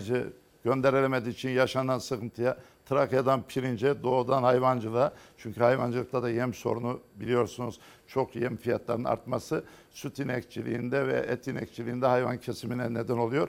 Şimdi patates olayını e, geçen yıl bu dönemde ne yazık ki Türkiye gitti Mısır'dan patates ithal etti. Yazık patatesin çıkış evresiydi. Bunun yanlış olduğunu söyledik. Patates iki tür yetişiyor. Bir yazlık bir kışlık. Sonbaharda da patates 1 liraya mal oldu. 60 kuruşa alıcı gelmeyince çiftçi zorunlu depoladı. Depoladıktan sonra yıl başında bakanlığı uyardım. Dedim ki havalar biraz iyi giderse bizim orada depolar genelde ev altı. Bu ürünler çürür. Toprak Mahsulleri Ofisi alsın bu bir milli servet. Bunu değerlendirsin dedim. O arada bakan açıklama yaptı. Toprak Mahsulleri Ofisi'nin böyle bir görevi yok dedi. Ve son e, artık çillenme, filizlenme başladığında patatesin alımına karar verildi. Toprak Mahsulleri Ofisi ilk anda hızlı bir alıma girdi. Sonradan yavaşladı, yavaşladı. 25 günün sonunda çiftçi çuvalladı, hazırladı. Patatesim alınacak diye bekliyor. Gelip almadılar. Almayınca filizlenmeyle çiftçi ciddi bir mağduriyet yaşadı. Depodaki patates çürüdü. Şu anda bazı bölgelerden de giden patates iadeleri de başladı. Çünkü Eyvah. yumuşama var. Diyor ki Toprak Mahsulleri Ofisi alırken ben senden patates alırım ama eğer patates yumuşamışsa, filizlenmişse bunu iade ederim. Giden yerden bir de gelen patatesin nakliye bedeli ödenmeye başladı. Eyvah. Şu an depolarda 100 bin tona yakın patates çürümüş durumda. Niğde patatesin başkenti. Niğde önemli bir tarım bölgesi. Esasında iktidarın tarıma bakışının da belki somut örneği. Niye? Lahanada ikinciyiz. Amasya ağacında Türkiye birincisiyiz. Kirazda dokuzuncuyuz. Çavdarda birinciyiz. Fasulyede üçüncü. Ama Niğde Avrupa Birliği Kırsal Kalkınma Projesi kapsamına alınmadı. Yani Niğde tarım ili olmasına rağmen bu konuda destek görmedi. Zaten Niğde biraz sahipsiz bir kent. Orta AK Anadolu'da Parti'nin kaç milletvekili var? iki milletvekili var. Kim isimleri? Selim Gültekin Yavuz Bey var Nasıl işte. e, çalışmıyor musunuz beraber? İşbirliği hiç yok, yok ya mu? ben siyaseten e, Adalet Kalkınma Partisi, Milliyetçi Hareket Partisi, İyi Parti hiç ayırmam. Gittiğimde de yurttaşlarla iletişimde de herkese diyalog kurarım. Önemli olan bölgenin kalkınması. Örneğin bölgeye havaalanı yapılacak diye Binali Bey geldi, söz verdi. E, seçimden sonra uçağı uçuracağız dedi. Hala uçak uçuracaklar. Bir de Niğde çok zengin bir tarih. 10 bin yıllık bir kültürü var. Erciyes'in, Hasan Dağ'ın, e, Melendiz Dağları'nın ve Toros Dağları'nın arasında bir çukurda Peki. Şimdi yerel gazetelere bir gelelim. Bu arada bir son dakika gelişmesini aktaracağım. Dün ve bugün e, sizlerle paylaşmıştım. İçişleri Bakanlığı o sesi duydu ve bir genelge yayınladı İçişleri Bakanı Süleyman Soylu'nun talimatıyla. Gözlükçülerle ilgili olarak her ilçede kaymakamlar, mülki idare bir karar verecek ve gözlük nöbetçi gözlükçü başlayacak diyebilirim kabaca. Ve dolayısıyla acil ihtiyaçları olanlar için gözlükçüler de açılabilecek efendim ama kaymakam- kaymakamlıkların verdiği karar ve koordinasyon ile bence de önemli bir gelişme. Önce Antalya Gazi Paşa tam kapanma üreticiyi vurdu. Ziraat Odası Başkanı Çelik tam kapanma sürecinde pazar yerlerinin açılmaması durumunda. Ha bak şimdi burası önemli. Şimdi Sayın Vekilim pazar yerleri açık. Koordine edebiliriz, önlem alabiliriz. Her yer işte 16 milyon insan çalışıyorsa semt pazarları açılamaz mı? Sent pazarları açık olmadığı için bu sebze olduktan sonra beklemez. Belli bir süresi de yok. Sevk edilmesi gerekir. Antalya Milletvekilimiz Aydın Bey de beni aradı. Bugün hatta bir basın açıklaması da yapıyorlar. Gerçekten Antalya'dan Adana'ya kadar o bölgede üretim yapan bütün üreticiler, sebze üreticiler çok mağdur durumda. Büyük bir sıkıntı var. 20 günlük kapanma demek, 17 günlük kapanma demek bu ürünlerin heba olmasını. Çürür. Biraz evvel size izledim. Mersin Belediyesi alıp dağıtacağını açıkladı. Başka size. mesaj yolladı bana. Size söyledi. Bu yönde de çalışmalar yapılması lazım. Yoksa sebze üreticimiz gerçekten mağdur. 1 liranın altında bir fiyatla verdiği salatalığı biz İstanbul'da, Ankara'da ne yazık ki 10 liraya yiyoruz. Tabii. Zaten sistem, az 6 lira, ben Sistem olarak bu Salatalık. konuda bir düzenleme de olmadığı için olan üreticiyle tüketici oluyor. Biraz evvel söylediğim gibi rantçıların hiçbir zararı olmuyor. Hep onlar kazanıyor. Bir şey diyeceğim. bu sistem sizin, değişmeli. Sizin işte Mersin'deki gibi sizin Antalya Belediye Başkanı falan da devreye girsin. Nerede? Mersin'de olduğu gibi girsinler o zaman. Onlar da girsin. Hem Tarım Bakanlığı, hükümet hem de belediyeler girsin. Şimdi e, İsmail Bey şöyle bir durum var. Her yerde sorun olunca belediyeler devreye girsin diyoruz. Ama devletin gücü varken belediyeler bu konuda yeterli olmayabilir. Örneğin patateste geldi İstanbul Belediyesi aldı, ora aldı, bura aldı. Ama yalnızca Niğde'de 830 bin ton patates yetişiyor. Yani kayıt dışı 1 milyon ton Niğde patates var. Belediye bunun hangisine yetişecek? Devlet politikası olmalı. Devlet bu konuda devreye girmeli. Tarım ve Orman Bakanlığı diye bir bakanlık var. Bu bakanlık nerede mağduriyet varsa gidip onu çözmeli. Asli göre o devletin teşkilat yapısını belediyelerden beklemek biraz da haksızlık olur. Bir şey soracağım. İzleyenlerimizin aklına gelebilir. Şimdi siz Niğdelisiniz. Siz kendiniz sürekli tarımla uğraşıyorsunuz ama aslında siz bir memur çocuğusunuz. Demir yollarındaydı değil mi babanız? Olan, evet. Peki sizin tarımla ilginiz nereden geliyor? Benim dedemin bahçeleri vardı. Orada daha sonra ben Çukobilik'te çalıştım. Arkasından mühendis olduktan sonra da traktör fabrikasında göreve başladım. Anadolu'nun farklı illerinde çiftçilerle haşır neşir olduktan sonra da gıda gruplarında genel müdür ve müdürlük yaptım. Son olarak da Kartal Belediye Başkanımız iken de zabıta birimi dahil bu konuda çalışma alanları bana bağlı olduğu için yapıyı yakinen biliyorum. Bir cümle söyleyeyim konumuzun dışına belki çıkacak ama gıda güvenilirliğiyle ilgili belediyelerin bu iktidar döneminde 2004 ve 2010'da yapılan düzenlemeleriyle ne yazık ki belediyelerin denetimden çekildi. Şu anda yalnızca Tarım ve Orman Bakanlığı denetim yapabilir. Örneğin bir bozuk tavuk var, ihbar ettiniz. Zabıta gider tespit eder ceza yazamaz. Tarım ve Orman Bakanlığı görevlisi gelmesi lazım. Peki. Ama orada da Tarım ve Orman Bakanlığı yeterli kadroları yok. Ziraat mühendisleri atanamayan, gıda mühendisleri, veterinerlerle bir yapı yeniden kurulmalı. Tarımda olduğu gibi gıda güvenilirliğinde de yeniden bir yapılanmaya Türkiye'nin ihtiyacı Peki. var. Ben bu arada yönetmenimden rica edeyim. İzmir'den de kooperatifler adına Neptun Soyer'den bir video gelmişti. Onu yayınlayalım. Mersin İmece Gazetesi salatalık aslında 30 kuruş, domates 2 lira aslında olması gereken. Daha doğrusu olması gereken değil. Yani üreticinin eline bu kadar geçiyor değil mi? Evet, evet. Geçelim Elazığ Fırat'a. Diyarbakır'da olduğu gibi, Urfa'da olduğu gibi Elazığ'da da, Batman'da da bakın Kuraklık. kuraklık nedeniyle pancar üretici. Ha, buyurun. Çok büyük risk. Öyle mi? Tabii bu yıl kuraklık gerçek anlamda ürünün e, rekoltesini düşürecek. Ve ne yazık ki Türkiye yine ithalata mecbur kalacak. Yurt dışında da ucuza ürün bulamadığımız için önümüzdeki dönemde her ürünün fiyatı bugünkünü arattıracak. Ve gıda enflasyonu %30'larda diyorduk o daha da artacak. Ne yazık ki tüketicinin mağduriyeti yükselecek. Kuraklıktan dolayı hangi ürünlerin etkilenir ve fiyatı yükselir? Öncelikle buğday. Buğday başta. Şu anda hububatta büyük sıkıntı var. Mercimekte, benzer ürünlerde. Çünkü Türkiye sulama suyuyla ilgili sorunlarını çözemedi. Hala yer altından, kuyu sularından çıkan sularla tarım yapmaya çalışıyoruz. Onda elektriği çok yüksek. O anlamda sıkıntı giderek de artıyor. Türkiye yeniden bir rota çizmeli ve tarımı yeni baştan ele almalı. Pandemi bize bunu öğretti aslında. Bu konuda büyük bir eksiğimiz var. Planlama eksiğimiz. Bu işi yapan ziraat mühendisleri odaları var. Çiftçi birlikleri var. Büyük çiftçilerimiz var ve kırsaldaki aile tipi işletmeler var. Bunlarla birlikte çalıştaylarla olay derhal tartışmaya açılıp yeni bir tarım rotasına Türkiye'nin şiddetle ihtiyacı var. Peki. Bu arada hani biraz evvel söylemiştik. Neptün Soyer de tabii üreticinin yaşadığı sorunlara parmak basıyor. Dün bana ulaştılar. Diyor ki çözüm basit. Gerekli önlemler alınabilir. Semt pazarları o önlemler çerçevesinde açılabilir. Türkiye Cumhuriyeti İçişleri Bakanlığı'nın tam kapanma kararlarında yine küçük üreticiyi unuttular. Zincir marketler açık, manavlar açık ama küçük üreticinin sadece pazarlarda ürününü pazarlayabileceği o sem pazarları kapalı. Halbuki zincir marketler kapalı alanda bulaş riski çok daha fazla, pazarlarda açık alanda bulaş riski çok daha azdı. Küçük üretici 17 gün boyunca ürününü hiçbir yerde muhafaza edemez. Tarlasında çürümeye bırakmak zorunda. Halbuki şimdi enginar, çilek, kiraz, İzmir'de o kadar çok ürün var ki o küçük köylü köyünden çıkacaktı. Bunu valilikle yerel yönetimler bir araya gelerek organize edecek, küçük üreticiye getirecek, sem pazarlarında üret tüketiciyle buluşturacaktı.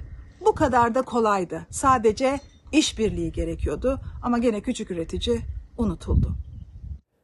İzmir'den yükselen ses ve peki Ömer Fethi Gürer'e soralım. Hani biz hep eleştirirken çözüm önerisinde de bulunmamız gerekiyor. Sorum şu. Diyelim Sayın Cumhurbaşkanı sizi çağırdı ve madem sen çok biliyorsun gel bakalım dedi. Ya da sizin partiniz iktidara geldi dostlarınızla birlikte. Siz Tarım Bakanı oldunuz. Ne yapardınız? Neler yapılırdı? Şimdi öncelikle milli gelirin yüzde birini çiftçimize verilmiyor. Biz bunu yüzde ikiye çıkaracağımızı seçim beyannamemizde taahhüt ettik.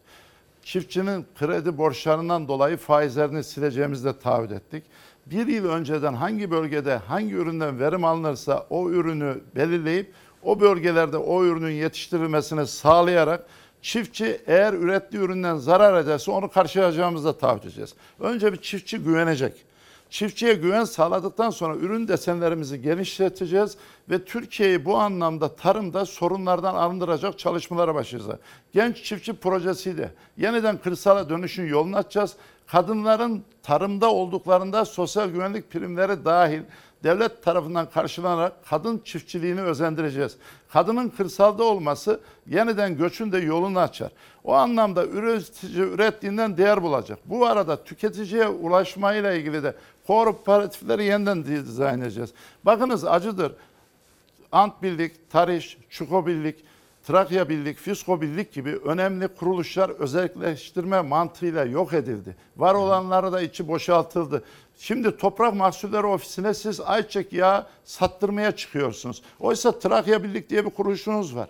Yani onlar varken niye bu hale geldik? Onun için kooperatifçiliği önemseyeceğiz. Üretene destek vereceğiz. Kredilerin yalnızca çiftçiye erişilmesinde doğru yolu açacağız. Desteklemeler üretimin ya ekilirken ya da hasat döneminde çiftçiye verilmesini sağlayacağız. Doğru destek, doğru planlama, doğru sahiplenme ile biz bu tarımın sorununu çok kısa sürede Peki. çözeriz. Üretiriz, katma değerli ürüne dönüştürürüz, yurt dışına satarız. Şu an patates depoda çürüyor ya ne olabilirdi? Soğan çürüyor ya ne olabilirdi? Dondurulmuş ve işlenmiş gıdaya çevirerek bunları yurt dışına katma değerli ürün olarak satabilecek durumdayken ürettiğini çürüten bir ülke durumundayız. Peki. Şimdi bakanın danışmanından da bir açıklama geldi ama okuyamadım henüz. Reklam arasında okuyup burada duyuracağım söz hakkına saygı gereği. Bu arada size en sona da ziraat mühendisleri, gıda mühendisleri ama en sona şimdi değil. Bu reklam arasında soruları bir okumak istiyorum. Güzel bir gelişme demiştim sabah. Yerli ilaç ko- korona ile ilgili. Çok önemli. Yönetmenim onu hazır tutsun. Şenay TEK Nirvana Dizeler isimli kitabıyla çalar saatte. Nusayrilik, Suriye ve İktidar. Zuhal Taşpınar Boz. Editör Doçent Doktor Mehmet Biçici'den geldi. Bakın yeni bir kitap. Gökkuşağı Gülay Börekçi. Ve korona ile mücadelede TÜBİTAK Başkanı'ndan gelen müjdenin haberi. Araştırmacılarımız, Türk bilim insanlarımız ama özellikle de öğrencilerimiz gece gündüz çalışıyorlar. Türk bilim insanları gece gündüz çalışıyor, koronavirüse karşı aşı ve ilaç geliştirmek için emek veriyorlar. TÜBİTAK Başkanı da yerli ilaç için Ağustos ayını, aşı içinse sonbahar aylarını işaret etti. Güz döneminden itibaren Türkiye'de geliştirilen aşıların üretimi mümkün olacak. Koronavirüs pandemisinin başlamasından sonra tüm dünyada olduğu gibi Türkiye'de de bilim insanları kolları sıvadı. Hem hastalığın tedavisi için ilaç hem de aşı bulmak için gecesini gündüzüne kattı. 7 aşı projemizin 3'ü özellikle ön planda giden aşılarımız. 17 proje yürütülüyor koronavirüse karşı mücadelede. Bunlardan 7'si aşı. TÜBİTAK Başkanı Profesör Doktor Hasan Bandal yerli aşılardaki son durumu anlattı. Yenilikçi VLP aşısı hakkında da bilgi verdi. VLP aşısındaki özellik yani virüs benzeri parçacık. Dolayısıyla virüsü taklit ediyor ama e, insanlarımızı e, bu enfeksiyona karşı koruma amaçlı olarak. Dolayısıyla bu yaklaşımla e, hem e, bilinen Wuhan Wushu e, e, e, virüsüne hem de aynı zamanda özellikle mutantlara karşı özel geliştirilmiş VLP aşısının daha önce de paylaştığımız gibi yenilikçi olan özelliği var.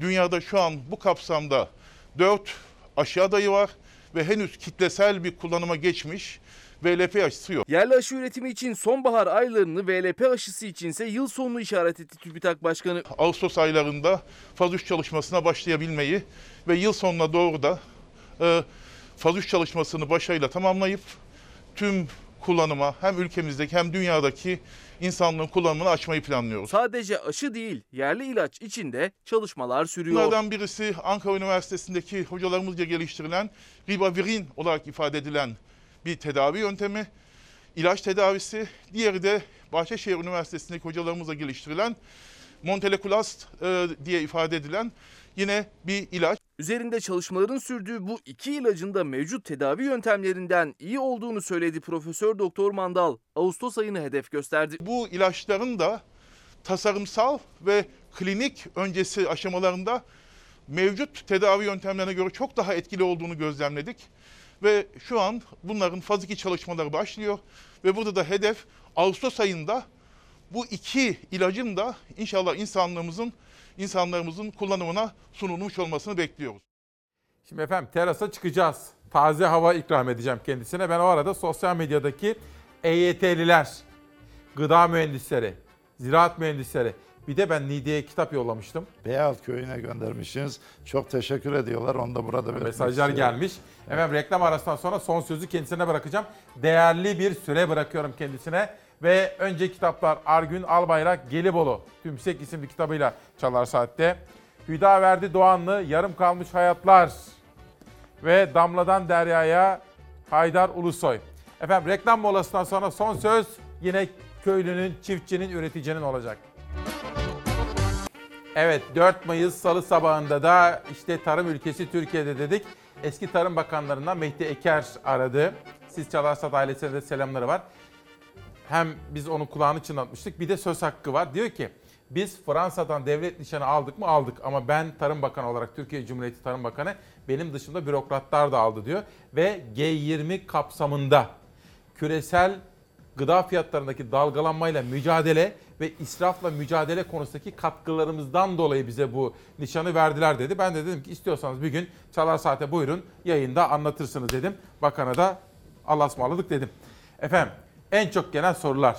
Atama bekleyen ziraat mühendisleri, gıda mühendisleri, emeklilikte yaşa takılanlar ve size gelenler. Tabii emeklilikte yaşa takılanlar ülkemizde hakları gasp edilen önemli bir kesim. Bunlarla ilgili verdiğim kanun teklifi ne yazık ki mecliste reddedildi. Tekrar bir kanun teklifi daha verdim. Taşeronla ilgili 696 sayılı kanun hükmünde kararname çıkarıldı. Ne yazık ki Türkiye'de taşeron uygulaması bitmedi. Demir yollarında, karayollarında, PTT'de binlerce işçi taşeronda duruyor. Kitlerde taşeronda duruyor.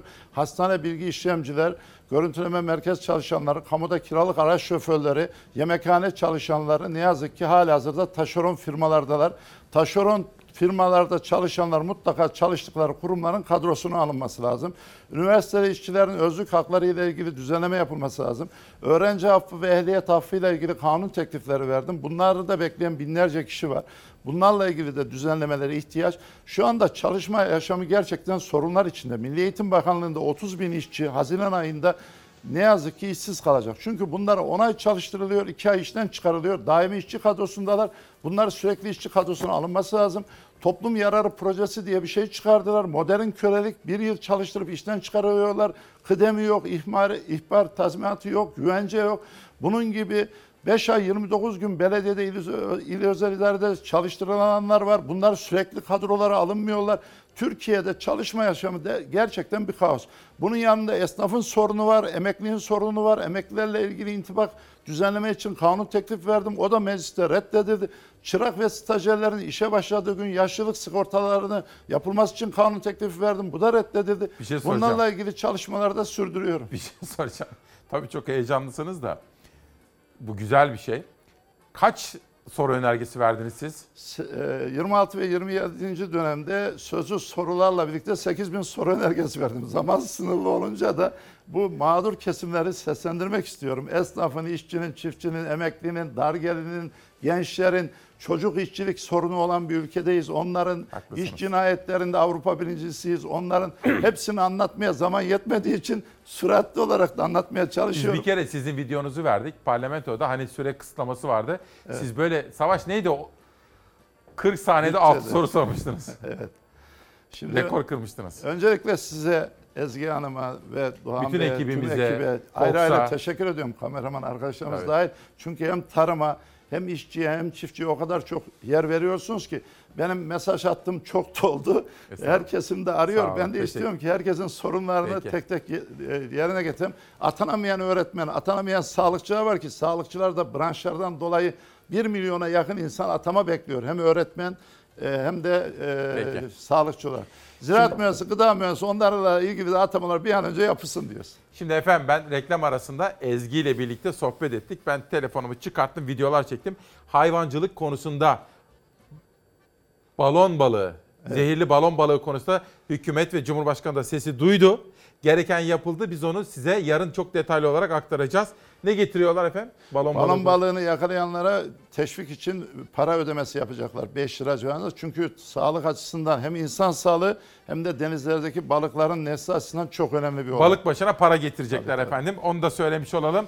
Bugün tanıtacağım son iki kitap Tuna Çakıtlı'nın yeni çıkan kitabı ve Karadeniz'de Çevresel Güvenlik isimli kitabı da şöyle tanıttıktan sonra saatler tam 11. Çok teşekkür ediyorum. 30 saniye içinde Çağla Şiker'deyiz.